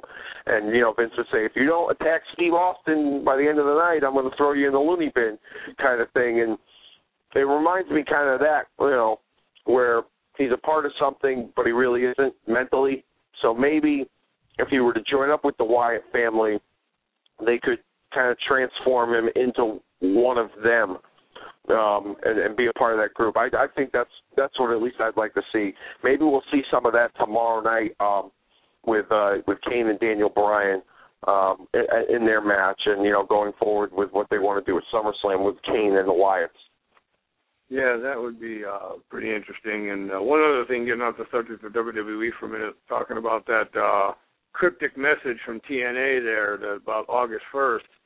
Um, what do you guys uh, what is what do you guys think of a possibility of it? Maybe uh, you know there was something that I read. It, you know, like Dave always talked. You know, he's always uh, enlightened me about you know some things you don't you know really don't believe on the dirt sheets and stuff like that. But uh, I was just wondering, what you know, is it possible it could be somebody from uh, from the gut check that uh, you know figured, hey, he should have got a contract and didn't, and it's probably going to start some kind of trouble, or could it have been that guy that came out with Bully Ray? I don't know. I mean, this whole thing, uh, it, seemed a bit uh, out of left field. Uh, I, I don't know. I mean, maybe it's someone from the gut check. Maybe uh, you know, one of these quote releases was a work, and uh, someone will be back. Uh, you know, I, I read uh, somewhere there was speculation of it, it possibly being Bischoff. Um, I don't know. I, I, I I don't know. I, I'm and I'm not sure if I'm I'm crazy about it. I'm kind of kind of in a holding pattern to see uh, what what the uh, outcome will be. But um, I don't know. I I I I don't know. It's it's it's interesting. I mean, I'm curious about it, but I can't say that I'm excited. You know. Yeah, it should be. It, it should be uh, quite interesting to see how how it's going to play out because I think TNA's got to really uh, start doing something and taking the ball and running with it because uh, you know I really think they're slowly but surely falling off the face of the earth here. Well, they got And, a talented uh, roster. I mean, that's part of the thing with TNA. They, and they put on quality matches. Uh, really, almost every program. It just uh, creative seems to be lacking. You just hope that they can kind of square that away at some point. Before I let you go, Mr. V, I got to ask you, and, and not to do with uh, TNA or WWE, but you have a, a new venture coming up, WCUS, or is, if, W- is that yeah, the right? WC, what- WCW Tell us a little bit about US that. Dynasty, WCW US Dynasty, WCW US News Channel, and WCW US Legacy. It's a uh, uh, a chat, a wrestling chat that they have on um, um, on Facebook. They show uh, older WCW matches, WC, uh, WWE matches. Uh, they're going to be getting into the promote promoting aspect of uh, independent wrestling eventually in the near future. And uh, fortunately, surprised by me, they uh, they made me a general manager of one of their groups, which is WCW News Channel. So we're just going to be out there uh, getting the word out, you know, about the groups and uh, you know talking different aspects of wrestling and showing some older videos. So you know, people out there, you might want to check it out. Very cool. Well, good luck with that. All right, guys. Thank you very much. And Ken, we'll talk. Ken and Dave, we'll talk to you guys in September. And uh, unfortunately, I won't be able to call you on Tuesday, but uh, you guys enjoy your August off. Uh, and we'll talk to you guys in September. Sounds good. Thanks a lot for the support. right, Talk to you bye-bye. soon. Hey, uh, yeah, Mr. Trivia. Let's stick with the phones. We're running late, but we'll, we'll push the news back a little bit because we have people who've been on hold for a while. Mike, are you there? Yes, I am. How you doing, guys? Doing all right. How are you? What do you got for us this week? All right. I I would have allowed Dave to do his news. Here we get the phone calls in. What, so what are your thoughts? What, some people, what, some what, how do people we say I'm a fair process? man. Some people say I'm a fair man. Some people say I'm a smart man. But uh, what do you call? it? I uh, some people just say I'm the man, like Ric Flair always said he's the man. But uh, what what you say? The I jury's still out on that one, but all right. oh boy. Listen, you guys didn't touch on a good match. Well, you didn't watch SmackDown. Sorry, Ken, but you guys didn't touch on a on a on a good match. Um, I liked the match that Alberto Del Rio had with RVD, even though it was kind of short. And um, he kept on saying "no mas," and then the referee said, "I didn't understand what you were saying." And uh, you know, he, it was kind of funny. And and then uh, and then out of nowhere, he kicks RVD in the head. I mean, I even felt that kick. That's how hard it it, it was. Cool. Yeah, I mean, I know they were obviously didn't see it, but you thought it was a, it was a decent match. Yeah, I I thought it was. I mean, I I personally liked it. It was pretty interesting. I, I think it was RVD's first loss, I lost since he's been back. Am I right, Dave, or am I wrong? Um, I believe it was his first loss, but from what I read, the reason why the match was so short was because Del Rio had broken a rib Monday Night Wrestling with Sheamus, and they didn't want to cancel the match. They had already advertised it, so that's why the match was cut short on uh, SmackDown play. Right, right. So you guys are taking a month off. Yes, we are. Is that all right with you, Mike? No, I'm upset about it because now I have no no program to call. I'm sorry. Oh. Well, you got you Tuesday. know, and, and then we got. And what about summer? Oh, Tuesdays you guys are gonna do it. Well, I was gonna say, what about SummerSlam? You know, you guys always have the show before SummerSlam. You know. And, yeah, you know, uh, it's, as, as timing would have it, like that's actually the weekend of the concert. So uh, what I'll con- be. Are you going to a concert? No, I'm. Per- I'm performing in a concert. I'm going. oh, I'm yeah, doing. you're A, performing in the concert. Oh, that's Big- cool. Oh, with big, the uh, SRO, right? The standing room only or whatever. yes, in, in Colorado for this uh, big anti-bullying festival concert. So we're uh, kind of the opening with the opening act. Uh, Vertical Horizon is the headliner. So uh, yeah, I'm gonna. I'm actually gonna be watching SummerSlam. I'll DVR it and I'll be watching it when I get back. You said Colorado, right? Colorado. It's time. It's time. It's Vader time. That's Colorado. He's Colorado, right? He was from Colorado or whatever, right? Big Van Vader. I always liked Vader. You know, I I liked Vader in the in the Mick in Mick Foley um DVD. I watched it and I watched him say how people always said he was responsible for ripping Rick, Mick Foley, well, hitting Mick Foley's ear off, and uh, in the video it actually shows him hitting Mick Foley's ear off. Well, I, I always liked Vader. I always thought Vader, uh, you know, moved well for a guy his size. Uh, always thought he was, uh, you know, good, good character, good competitor. I always liked Vader. Yeah, well, I, I, I always liked, uh, I always liked Vader too, um, especially when he was with Harley Race, because I thought Race gave him a credibility, um, in that, in that, in that, in that sense that you never knew what you you know like Vader's gonna get you. Like he'd come out on the show and he'd be like, you know, don't talk to me or I'll have Vader get you. And it was always funny to see Vader come out and defend Harley Race. And uh, a couple of years ago, I know him and him and Harley got into a big fist fight and and it was crazy. I heard. It, I mean, it's this crazy, wacky world of professional wrestling that we all like know and love. It's uh, yeah, so many different things going on behind the scenes. Uh, no, it's good stuff. Are you? uh I'm curious, like going towards SummerSlam and everything. You uh looking forward to Sandow and Cody perhaps hooking up at Rus- at uh, SummerSlam? Yes, I am. I want to see. I actually like. I actually like when um when when Sandow was going around asking people, "Hey, did you see Cody Rhodes? Hey, did you see Cody Rhodes? He's a thief. He stole my briefcase." Um, I think it, I think where it was from last year to now, I think that that fight would be good, and I think the briefcase should be on the line, and maybe somebody comes out and helps Cody Rhodes, like uh like you know with the AJ situation with Dolph Ziggler and the, and the John Cena, you know when they had the briefcase on the line, maybe maybe it is good to have the briefcase. This is the briefcase you wanted. We'll settle the score. You know, and that's and that's the way I look at it. I mean, Cody Rhodes um winning it, I don't think so. I think Sandow should win it and then cash in, and then ultimately down the line he should be a champion. Not a long-term champion, but a champion. Sounds even though good. Cody's been there, even though Cody's been there longer than Sandow. I mean, I think Cody Rhodes is talent more talented than Sandow is. Me personally, I think Cody's got a lot going for him. Um, except for that mustache, I think he needs to lose it. Well, but uh, but that's my you know that's only my opinion about it.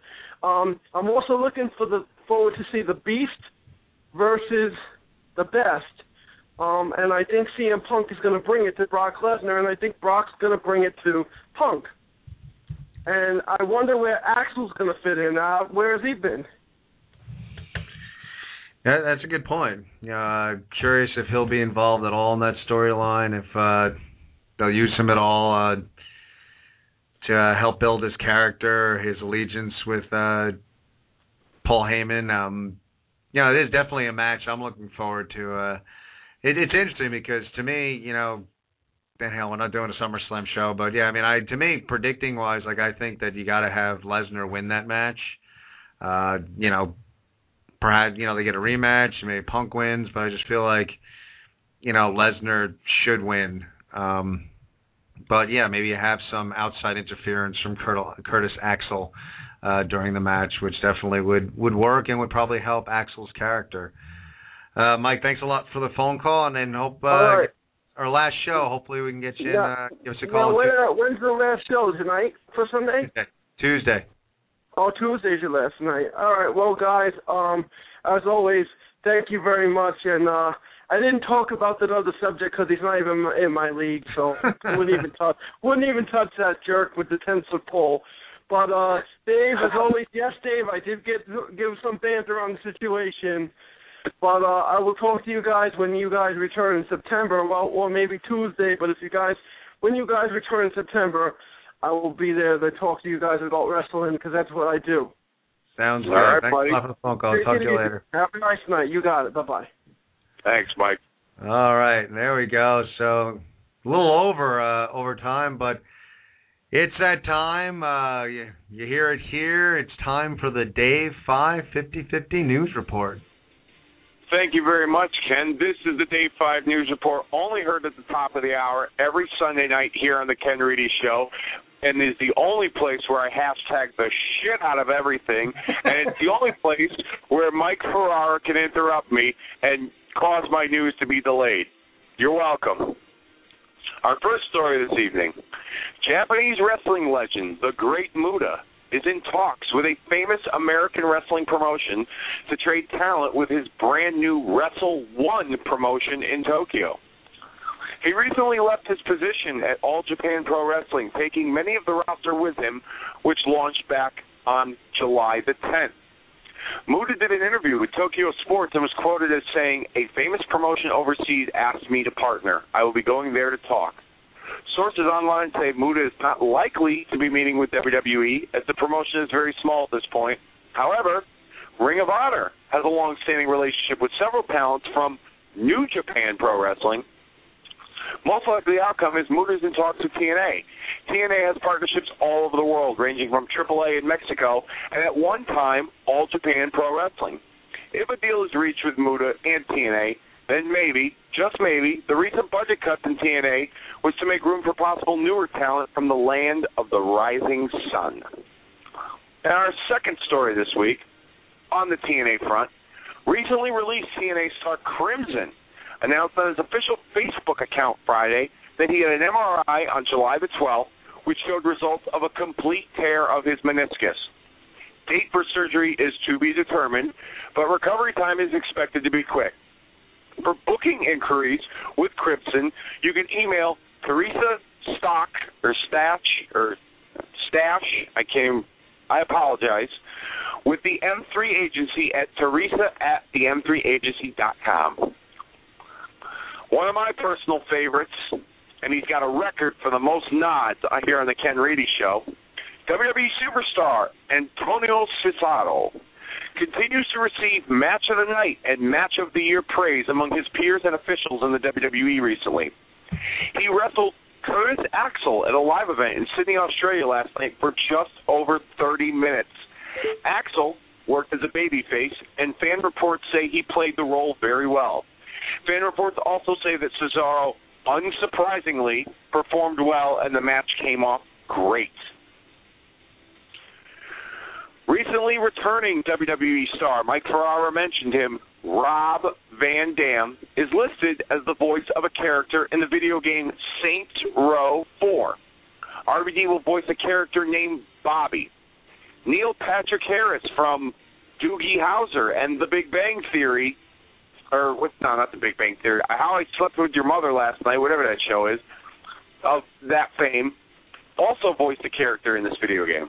To read the full list, head on over to saintsrow.com. And some friends of the Ken Reedy Show, Matt Hardy and Reby Sky, have announced that they will be getting married on October the 3rd of this year. They've launched a website at skyhardwedding.com. The couple met in January of 2011, and Hardy proposed to her in bed at their North Carolina home in March of this year.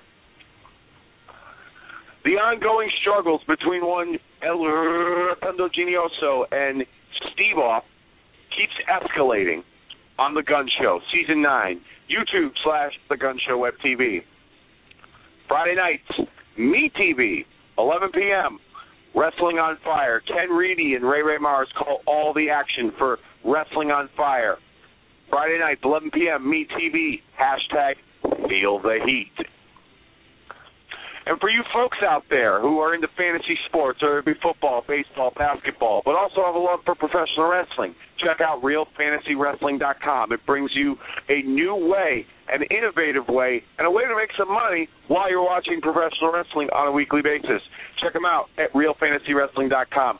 And there you have it, the final Day 5 news report for this month of July until we go on vacation in August. I hope you're all prepared when we come back in September. Ken, back to you.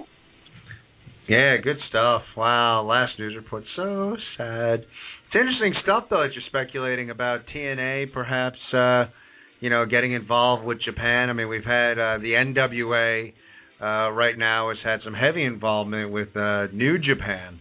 So it would be interesting if these cuts uh you know if there was uh, not just, hey, it's a sinking ship, we need to streamline this, but if the the cuts were actually uh, to bring in some talent from Japan, and if uh, Muta and Muta's new promotion were involved with TNA, uh, you know, I do think that that would add a a new wrinkle. When when TNA talks about you know not battling the WWE but being an alternative, uh, something different, something else for wrestling fans. Uh, you know, having some heavy involvement from Japan to to be seen on TV on a weekly basis. Uh, it would definitely be something different, something new, something fresh. Uh, you know, this is pure speculation on on our part, but uh, that would be kind of cool if that's uh, what Muta may be uh, alluding to is some involvement with TNA.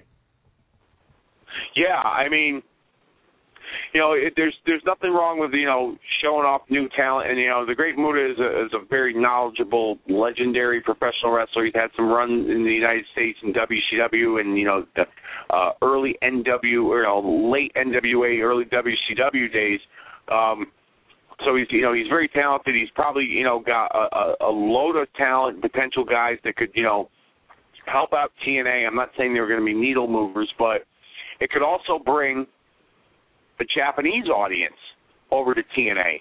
And I don't know what kind of coverage they have over in Japan, but I mean, it, it could definitely help out both sides by having them work together as long as they're on the same page and, you know, of the common agreement, uh, you know, what the plans are in place with the two sides working together. Because we've all heard stories of promotions working together, and it doesn't really work out too well. I mean, the AWA and you know um, uh, World Class Championship Wrestling at one point tried to have a working relationship, and that didn't work out.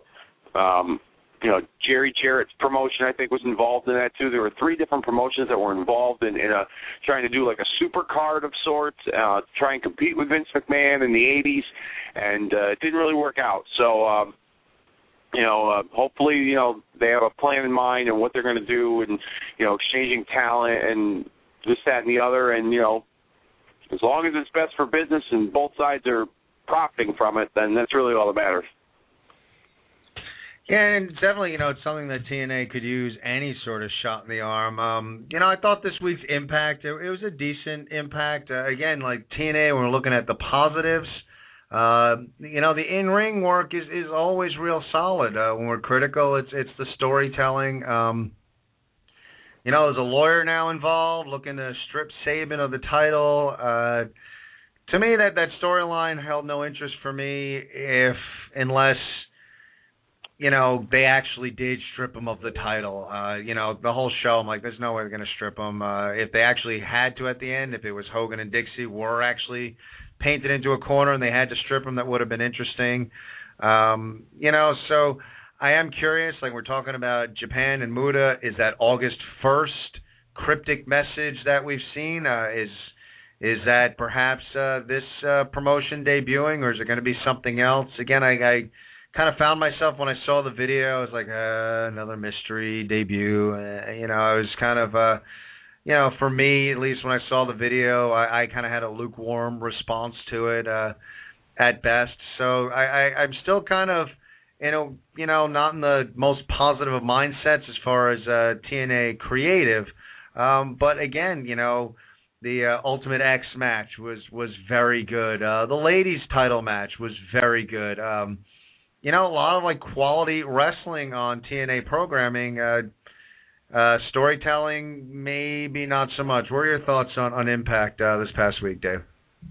I mean, it was a solid show. Um, you know, you mentioned the uh, the, the lawyer that was um, you know involved. Uh, the lawyer was actually a guy by the name of Dean Hill. He was he's the uh, ring announcer for uh, Ohio Valley Wrestling, um, and he he came off like you know, I mean he cut a great wrestling promo for being a lawyer. You know apparently.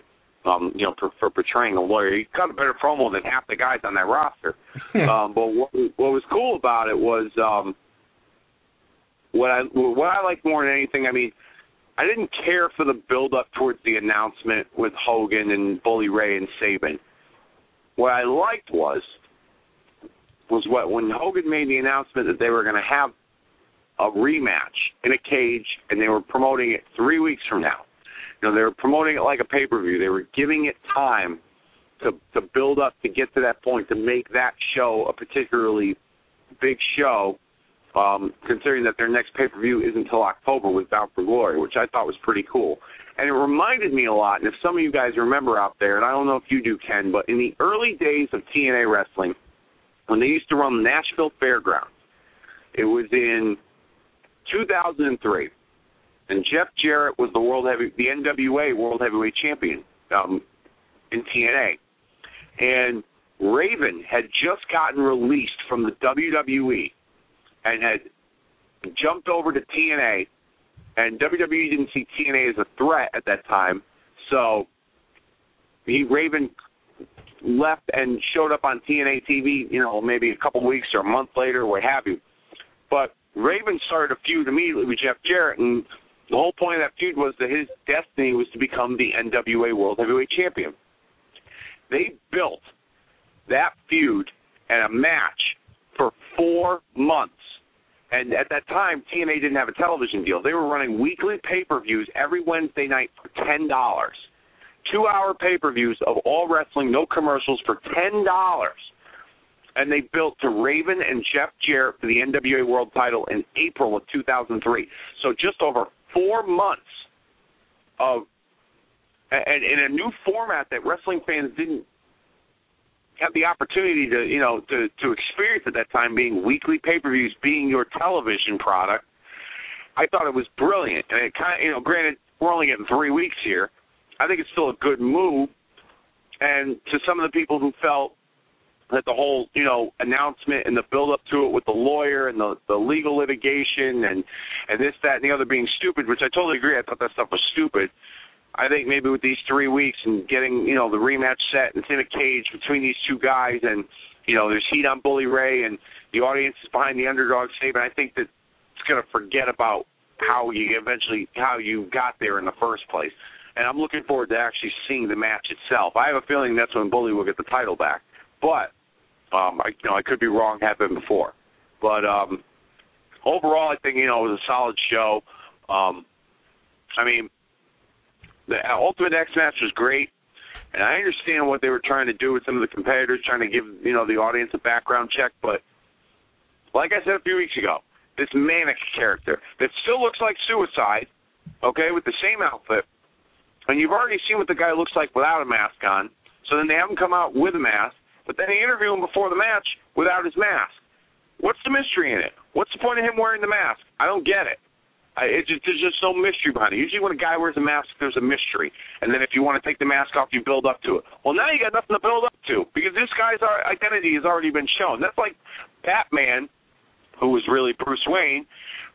You know, addressing the public and yeah, I know, right? Yeah, shh, be quiet, be quiet. They might have another movie coming out. Actually, no, there is a Batman Superman movie coming out, but that's for another topic at another time. But that's like Bruce Wayne coming out without his mask but wearing the rest of the Batman costume, addressing everybody, and then putting the mask on to go fight crime. Like it's stupid.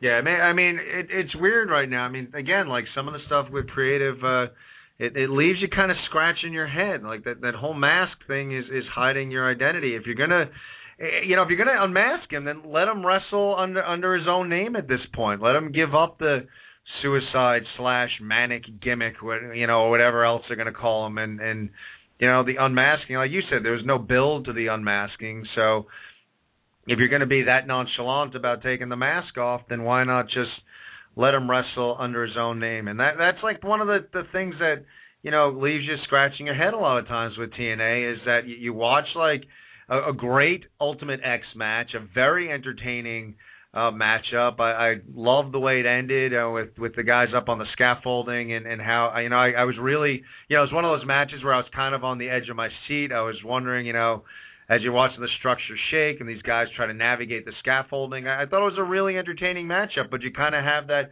but you're still left with that. Uh, yeah, but the the promo in the back, and you're interviewing him without his mask on. There's there's always kind of you know these great matches with kind of uh I don't know, kind of a, a negative that that's tied to it, uh, creatively speaking. I mean, even you know, Hardy and AJ Styles, great match, and you know, as I'm watching the match and I'm enjoying the match, and and you know, I'm curious where it's going to go, but I, I like the fact they've repackaged AJ and they're you know going with this is angsty version of AJ, and I like the fact that he wouldn't shake hands with Jeff Hardy on the way out, but how long does this constitute a quote new attitude? I mean, the commentating throughout the entire match was, you know, the new AJ Styles, this new attitude, this n- newly aggressive AJ. Like it's it's not really new anymore. I mean, he's he's been kind of a jerk for uh, a quite a quite a few months now. Like to me, like how long does AJ Styles' attitude remain new? And it, to me, it's interesting because you just again, it's like you have great wrestling, but then there's something creatively that kind of leaves you scratching your head. Uh, you know, I mean, it, it was it was a good match though, Dave, between Hardy and AJ. Yeah, I liked it, and uh you know, it was something a little bit different from the two of them because of this quote unquote new slash old attitude of AJ because of you know his his move set and his arsenal. But um I'm kind of interested, you know, to where this goes. AJ Styles, like, uh, you know, came back with a bang with this new character and this new look, and kind of kind of seems to get lost in the shuffle. But it really drove the point home that you know he doesn't care about no one but himself, and he wants to win the title, and he wants to make money, and he's going to do what he does for him and nobody else. So I just hope that there's an end game to the the, the storyline with AJ Styles in this Bound for Glory series. Maybe you know he comes out and he's a sleeper and he wins this whole thing, and and goes into Bound for Glory with a title shot, or you know maybe we see even a more aggressive side from him that costs him the title shot, and maybe we will see him become a full blown heel at some point. It seems like that's where the commentary was going, you know, from from what I gathered by watching that match on uh, Thursday night. Yeah, and it's, you know, and I'm curious where the character's going to go. From, I mean, from this point, I mean, is he going to go that full fledged heel? I mean, I, I'm kind of liking the loner thing right now, and he's not allied with anybody. But you know, where do they go uh, moving forward? It would be interesting with main event Mafia and Aces and Eights, uh, and these two factions battling back and forth. That when it's when it's all said and done and all the dust clears, that there's uh, the loner who won't tie himself to anybody winds up winning the BFG series and winning the uh, the TNA title. Who knows? I mean, that would be cool, but uh, you know, again, it's it's uh, it just kind of sometimes creatively, you're just kind of scratching your head with TNA. Three four seven eight three eight nine eight one five. Let's go out to the phones. We've had some people on hold for a little bit. And we got Justin on the line. Justin, are you there? Hi, Ken I miss you? I miss you too. I'm glad you were able to call us uh, this week. Uh, your your thoughts on this this wonderful world of professional wrestling? I'm curious. Do you do you watch Impact Wrestling? Do you watch TNA on Thursday nights? I love it. Do you? What What are your thoughts on like the Bound for Glory series? Uh, you know, Jeff Hardy and AJ Styles wrestled uh, this past week. Uh, did you think it was a good match? Oh yeah, it was horrible. oh, wait, so was it a good match or was it a bad match? It was a good match. It was a good match. Uh, are you are you enjoying uh, the quote new attitude that AJ Styles is bringing to the ring? Well, she she has a good brain. He's got a good brain. Mhm.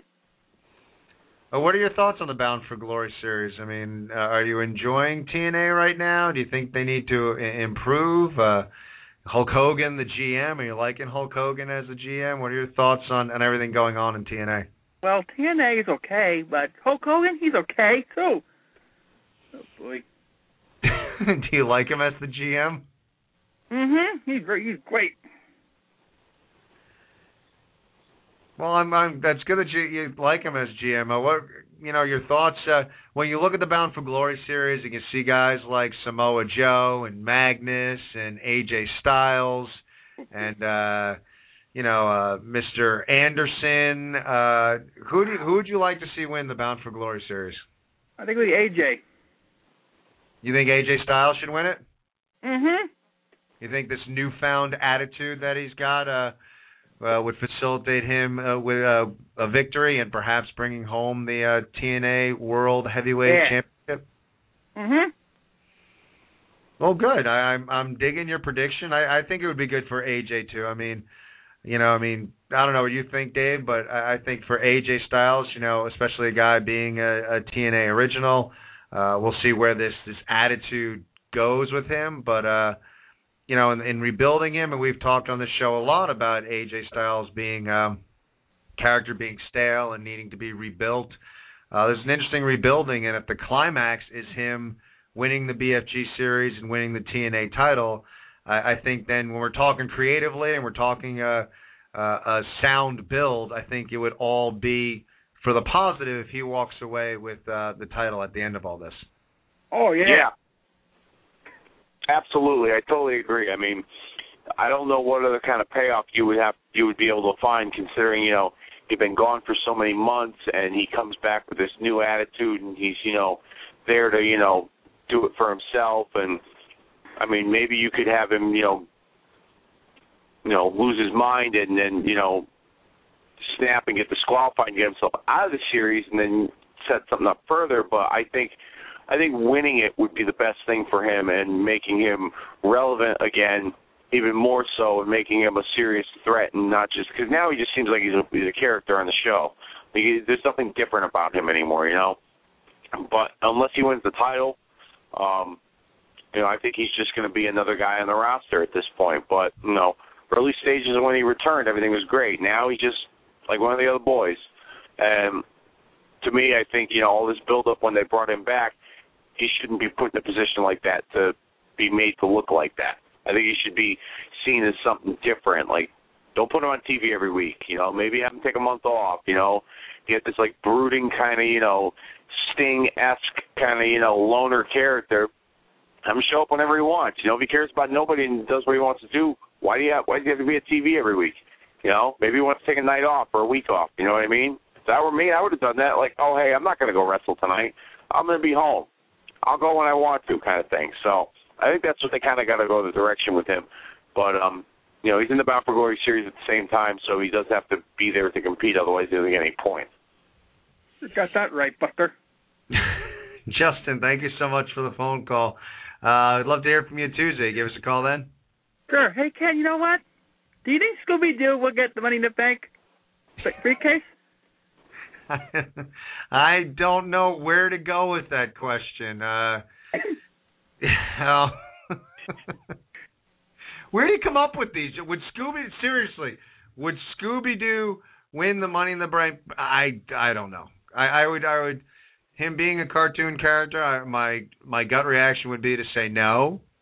Um, but uh, as always, you pose very interesting questions, Justin. And thanks for the call. And we'll talk to you Tuesday. Okay. All right, buddy.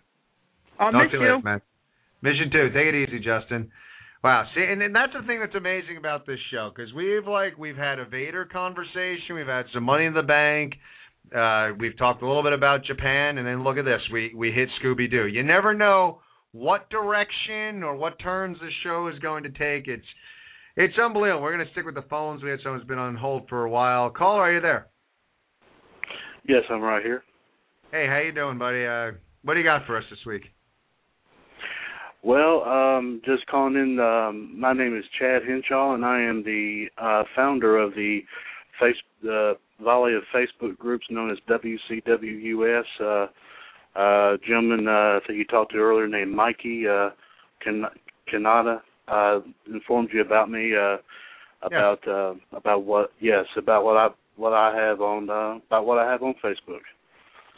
So why don't you uh, explain a little further what you what you got going on, so all the fans listening can uh, get involved.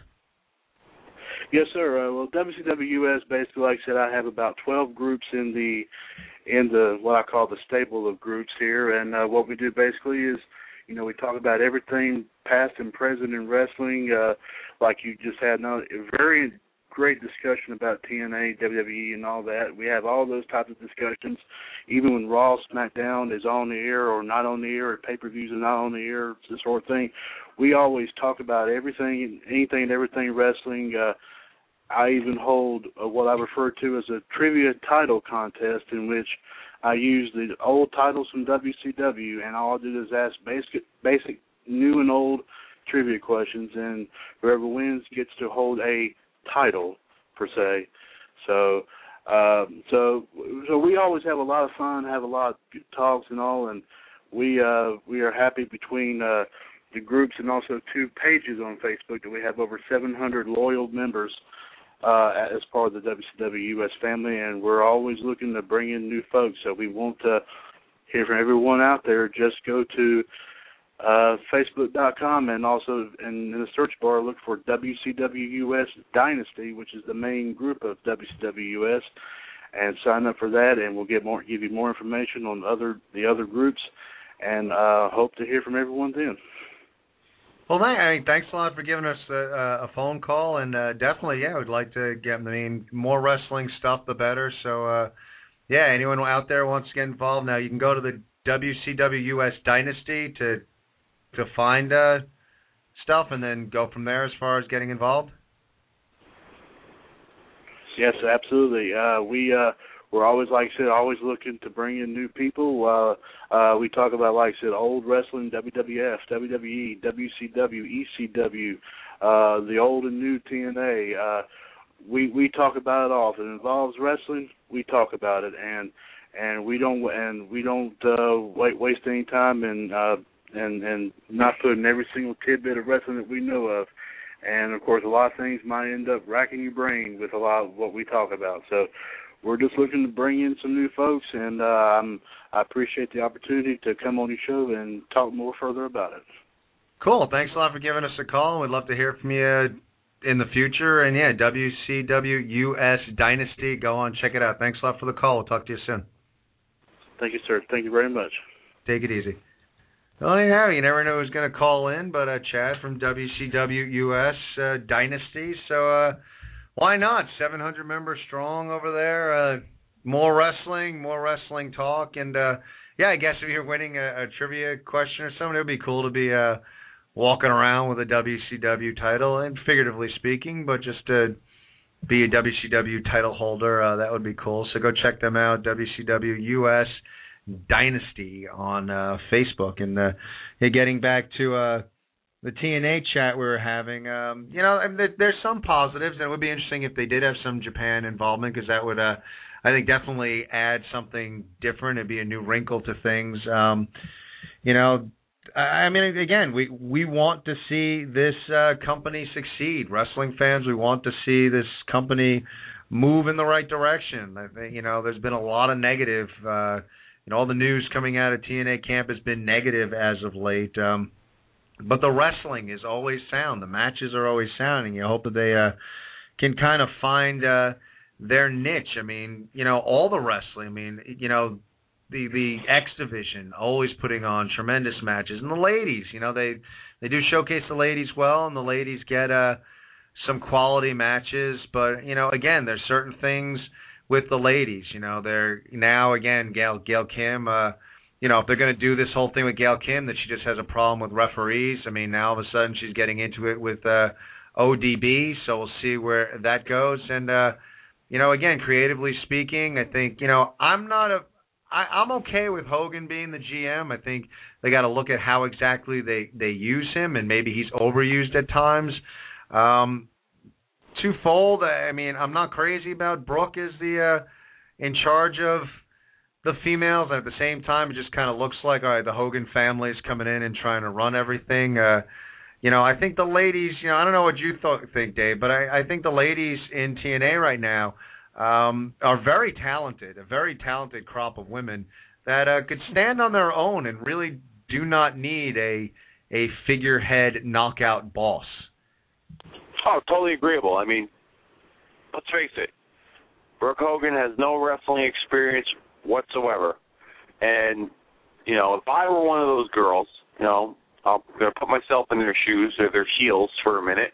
And I come to find out that, you know, the greatest wrestler of all time's daughter, who's got no wrestling experience whatsoever, who tried to be a singer, now she's going to be my boss and try and tell me what to do and tell me how proud she is of me and how far she's come along.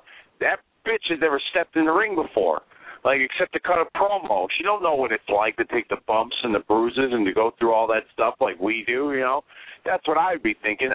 First of all, Brooke Hogan, she's probably a nice young lady. I hear she's getting married, um, engaged to a, a Dallas Cowboy. Yes, I broke kayfabe because she's not really married to Bully Ray. Sorry for those who still think it's real. Damn it. Hashtag it's still real to me. Damn it. But she doesn't. There's no need for her on TV. That's like I said with the other night with the Bella Twins. You know, being involved in the John Cena Daniel Bryan storyline doesn't do anything. She comes out, she talks. She doesn't make any sense half the time. You know, I just, I don't, I don't. It's just another reason to put a. She needs a paycheck because she ain't making money singing. Nobody's picking her up. Nobody's buying her CDs or CDs. We're in the 21st century. Downloading her goddamn song on iTunes. Nobody's doing any of that shit anymore you know, with her. She's she's not eh, eh, eh, irrelevant at all. So Hulk says, well, we'll give her a job. Okay, well, she sucks at it. May, I'd rather make her a valet, make her a manager or somebody. You know what I mean? Like if they, if she didn't leak it out on Twitter that she was marrying that that football player, she they could have done the whole, you know, I'm Bully Ray's old lady storyline, you know, that they've been kind of linking to. But now she's, you know, they revealed that she's getting married and it's public and it's on TV now. So I don't, I don't her being the head of the division, I don't see any point in that. You know, it's just another. You know, it's like that's like when we talk about WWE and like how many general managers they have. You know, there's like well, two general managers, but twelve assistants for each one. You know, and then you got four, you know, COOs and CEOs and CFOs and UFOs over there calling, you know, all the shots over there in WWE. You know, it's ridiculous. Just get her off TV or you know, have her set up the ring or mop the floor. I don't care because I don't find anything remotely entertaining about her whatsoever. She brings nothing to the program. Yeah, and, and the thing is with her, and, and you know, if they went the direction, and we speculated here, and they didn't go in that direction, but if she became Bully Ray's old lady, and and they went that route creatively with her, and she turned her back on Daddy, and joined Ace and Eights, and you know, at that point she was fired from being. uh head of the divas and was not a valet was basically you know the the world champ's wife and kind of you know entered that lifestyle entered the the motorcycle club lifestyle you know. Started started dressing like uh gemma on sons of anarchy. Uh you know that that, that would have been something that i think creatively i i could have been into. That it would have been something that uh would have been interesting to see. It would have been something that would have you know, added a little more uh anguish for uh Hogan as far as the storyline goes. You know, his his daughter being taken, you know, she doesn't side with her dad. She sides with her husband and joins Ace and Eights. Uh it, it's something that to me would have given a little bit of a depth to her and she wouldn't have to talk that much. Just being at Bully's side um would have been enough and and I that to me would have added a bit for her character. You know, the the whole you know, every so often she walks out and uh you know, she's got that that music playing and you know, and it's trying to to sell her her music. I mean, it's I, I don't know, it just it doesn't work for me. It's unnecessary. We don't need two Hogans as uh you know, two, you know, one the GM of of I guess the guys, one the GM of the ladies or what they're doing. I mean, it just uh it's unnecessary. There's there's one GM uh, that GM should be in charge of everything that goes on on the show, and you don't need uh, a woman in charge. I'm not even crazy about like them adding this whole like you know there's a woman referee for all the women's matches. Uh, I think it's it's something unnecessary, and it, it's interesting because in the grand scheme of things, you know, for a while in the WWE, like the women's uh, you know, the Divas did not have any sort of direction. So maybe having someone as a figurehead uh, leader of the Divas would have helped uh, in TNA, the, the ladies are just so damn talented. They don't need that. You know, the ladies over there, they can wrestle and they can talk. Uh, you, you don't need this this figurehead ruler of the uh, the knockouts. So, you know, it's something that kudos to Gail Kim and Mickie James for putting on a, a very good match. Um, and again, kudos to everybody on the TNA roster for a a very solid show uh, this past Thursday night. You just kind of hope that creatively they just kind of find their way, um, you know, and maybe this involvement with uh, Japan pans out for TNA. I mean, to me, that would be absolutely amazing to see just all these new talent and, and being able to see them on TV would be something tremendous and something as a wrestling fan. I mean, I know I'd be excited about. So, uh, you know, some positive for TNA. I know we've been pretty negative uh, for a few weeks about what TNA has been doing and, and all the releases. Uh, you know, some optimism here if TNA is moving in the direction of perhaps saving some money to bring in some uh, some wrestlers from Japan. So we will we will see. We'll see if that announcement on August 1st is uh, has something to do with Muto's promotion or if it's something completely different. Uh, we shall see, but we're hoping that TNA is moving in a positive direction. So there you have it, and you know what it's time for now.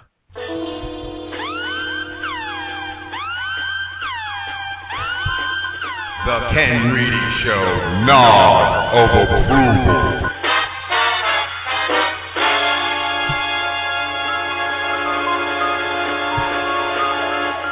And this is a portion of our program where we sit back, we talk about something in the world of wrestling that we just nodded to ourselves. We sat on the couch and we're like, yeah, that works. We like that. Do this each and every week on our Sunday show. We give something in the world of pro wrestling the nod of approval. And in talking in our pre-show meetings, we're having another another love fest, another agreement, uh, but we have a collective nod this week, and uh, it being the last nod of summer 2013. Um, we just, you know, we were talking about it, and we're giving our nod to pro wrestling, just to pro wrestling. Uh, and it's funny because this nod actually spawned for me watching Impact this week and just watching great wrestling and watching just great matches and just how much I love wrestling. I, you know, a, a great submission, a new submission, the characters, the the over the top nature of the business, the the the music, the pomp and circumstance, the legends. Uh, you know, it's just I the and especially the fans and the fact that you know we can sit here each and every week and talk wrestling and and we have a passion for talking about it and we we are so thankful for the fans that continue to support this show. And you know we're thankful for being able to talk with you guys about wrestling. And it's just I was sitting there watching uh actually I was watching AJ versus Hardy and, and just enjoying the match. And I you know that that moment where you kind of nod to yourself. I'm like I just pro wrestling. And when pro wrestling is is good I I don't know. I feel sorry for people who don't get it uh, but to me, there's nothing more entertaining on the planet than watching pro wrestling when it's it's being done well. And so for us tonight, Dave, you know, we're in agreement in our pre-show meeting, but pro wrestling gets our nod of approval. Yeah, absolutely. I mean, you know, I, I live and breathe it, consumes you know a large portion of my life, um, if not most of it. And uh, you know, as you can tell at the beginning of tonight's show, I had a um, a, a three-part dream that involved pro wrestlers and my grocery shopping. So um, you could tell that it's you know a very large part of my life. Um, you know, and I just recently had met someone, and you know, she's she's a good girl, and uh, I love her to death. And you know, I come home from from work late last night, and I didn't even have to ask, because she had the TV on for SmackDown. I was like, that's a keeper right there. You know, she she you know you know a lot of girls aren't don't think guys that watch wrestling, but you know I didn't even have to ask. I get out of the shower and the TV's on SmackDown. I was like, yeah, that's the keeper right there. And you know I watched SmackDown, you know the replay of SmackDown last night, and you know it was overall it's it's it's it's fun and you know I have fun you know talking with everybody and I look forward to what you know what we bring you know when we come back in September and you know some of the new segments we're going to do and you know the um you know revitalizing the Ken Reedy show and making it bigger and better and uh you know improving for you know for us and more importantly for you know all you people out there that listen to us and support us each and every week and um it's just you know awesome to be a part of it and uh there's nothing more else I could say. Yeah, it's great. Doesn't doesn't it make life a little more convenient when your when your woman's into pro wrestling? Yeah, I mean she is and her son is too. So it's like you know, like all right, I got I got people to go to wrestling shows with now. Like you know, like I can you know I can bring a hot chick you know to to to a wrestling show. You know, man, that I thought it was so cool. I was like, I walked in a room and it was like you know Sandow and Orton, you know, from SmackDown. I was like, I didn't even care about the match. I just looked at her. I was like, I can't believe you just did that. Like that's so awesome. Like normally, like other girls I've dated in the past, I'll I'll change the channel. Oh, wrestling's on, and they're like, oh, like their heart sinks, and they like either leave the room or like a, an all-out argument takes place. So, but this this is totally different now. And I think that's pretty awesome. Yeah, it's cool. And, and you know, we talked about it beforehand. I mean, it was something that we, you know, we we had a, a pretty positive feeling you know, overall with the, with the week of wrestling, and uh, it's just for us like we couldn't we couldn't really specify exactly what we wanted to give the nod to. There was a lot of good stuff, and it's a good time to be a wrestling fan right now. A lot of new faces, new up and comers, and it's just kind of revitalized like how much we just we, we love this business, we love this sport, and uh, just being involved, doing the show for myself, getting to do like commentary and, and being a little bit in the business. It's just it's just great, and we just we love pro wrestling. So for Dave and I this week, our last nod of the summer 2013, we're just giving an overall nod to what we love, pro wrestling.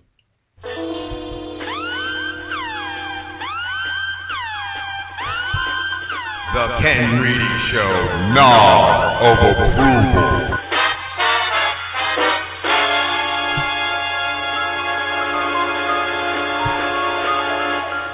And there you have it, our nod of approval this week. You know, it's been a great show. Thank you all for called in and calling in and giving us uh, your thoughts and opinions on everything we're talking about. Hit some WWE, hit some TNA, lots of good stuff going on in the world of professional wrestling. But you know, all the things going on, and we talk about you know WWE and SummerSlam's coming up, and new talent, and what happens with Money in the Bank, and where is that going to go? Where's the future of Sandow and his character? Where's Cody and Sandow, their rivalry? How are they going to rebuild Ryback? What direction do they go in that character? Manager, perhaps TNA involvement in Japan? Could it be? What is the August 1st cryptic message? What is going to happen then? Great matchups, Bound for Glory series. Do we see AJ Styles come through and prevail in the Bound for Glory series? Great matchups looking at the knockouts division, what direction they go in. Unbelievable stuff. Hulk Hogan, GM, what direction is he going to go in? What's going to go on with this lawyer, with the TNA World Heavyweight Championship? But all of these things that are going on in the world of professional wrestling pale in comparison because this evening we have the premiere of Total Divas. Yeah, I, I kind of feel the same way. so, can't believe we didn't hit on this at all, but Total Divas premieres tonight, and you know it's it's funny, Dave. I find myself like I'm going to be honest, and as a wrestling fan, you know we're both of that mindset. We we love pro wrestling. It's like you know another pro wrestling show. Let me give it a chance. I got to watch. Got to watch. You know another show. Want to watch it. Got to see what it's all about. Um, wow, I really don't have much of a desire to watch this show at all. Um, if they're going to facilitate the the Cena Bryan storyline on the show, that kind of makes me think, all right, maybe I'll catch it. I'm curious about the premiere episode because it's supposed to be about, uh, you know, at WrestleMania when their match gets pulled from WrestleMania. Which part of me it seems almost like it's a work that they were filming the show, so let's pull the match from WrestleMania so they have something dramatic to show in the premiere episode.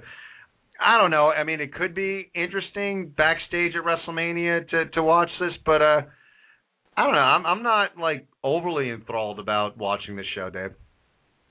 No, no, excuse me. No, I just lost my voice for a minute there. No, I'm not. Um, yeah, the puberty's come late for me apparently. Anyhow, um, I'm not overly, you know, thrilled to catch this show. Um, I mean, if you know, I, I won't be, you know, changing that channel at ten o'clock to go watch it, but at the same time, you know, I'm almost contemplated DVRing it just the first episode to see what it's about.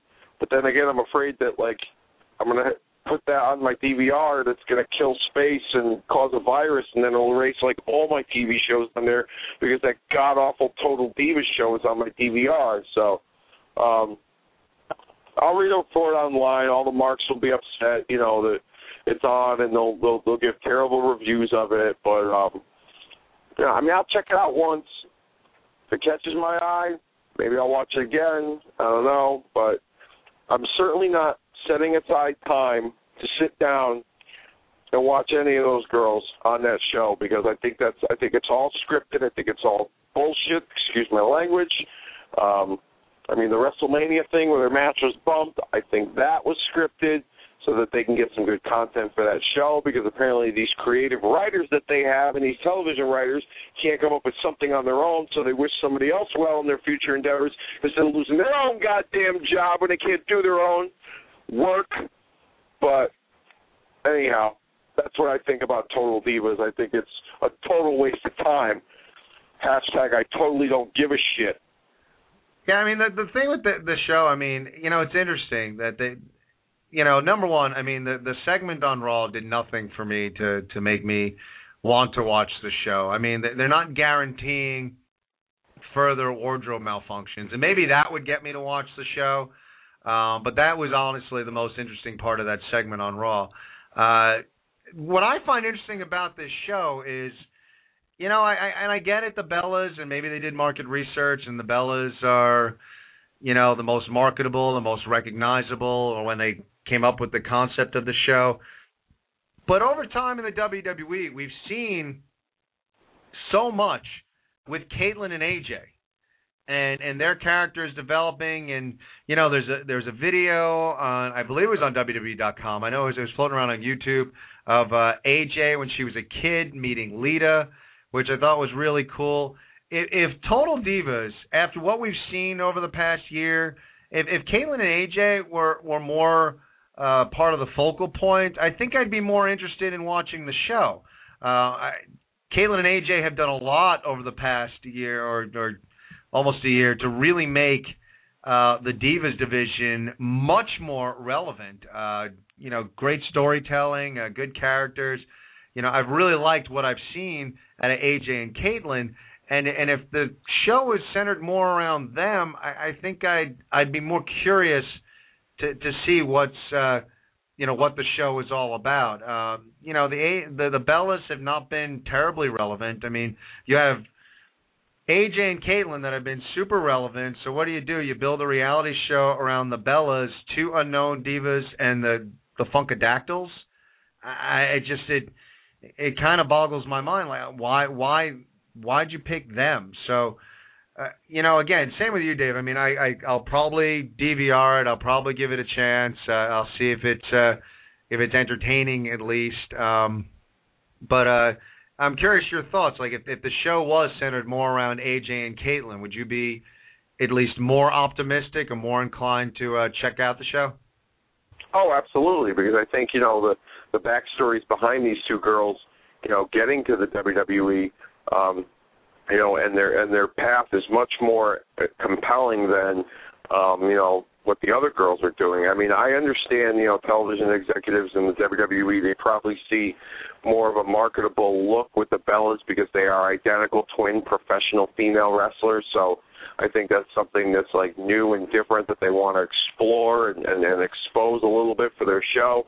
Um, I was reading an interview with Kaitlyn the other day in uh, one of the magazines, and uh, she had mentioned how um she was down in uh, Florida Championship Wrestling and training a little bit, and then they just randomly like called her up and said, "All right." She was a last minute replacement on the female NXT season that was strictly on WWE.com, which I heard was one of the worst um, pieces of television that that company ever produced.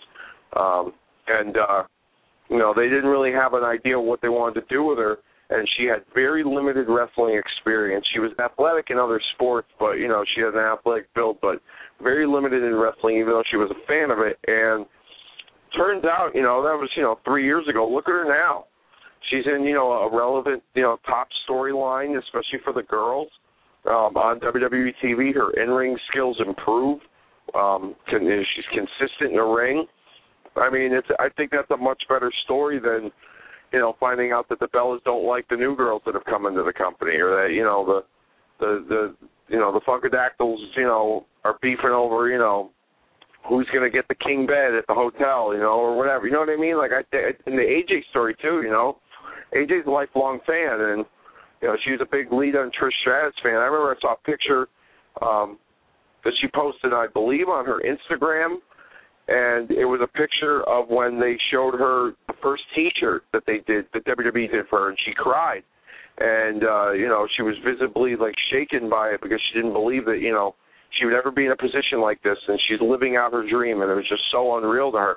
I think those are better stories than and, and much more real and personable, and something that you know real human beings can get behind, as opposed to you know the crap you're going to see with these with the with the divas you know, and the, the cattiness and the, you know, the, the the the you know stuff that chicks do. You know, they they talk shit to each other, pull each other's hair, and you know, just catty stuff.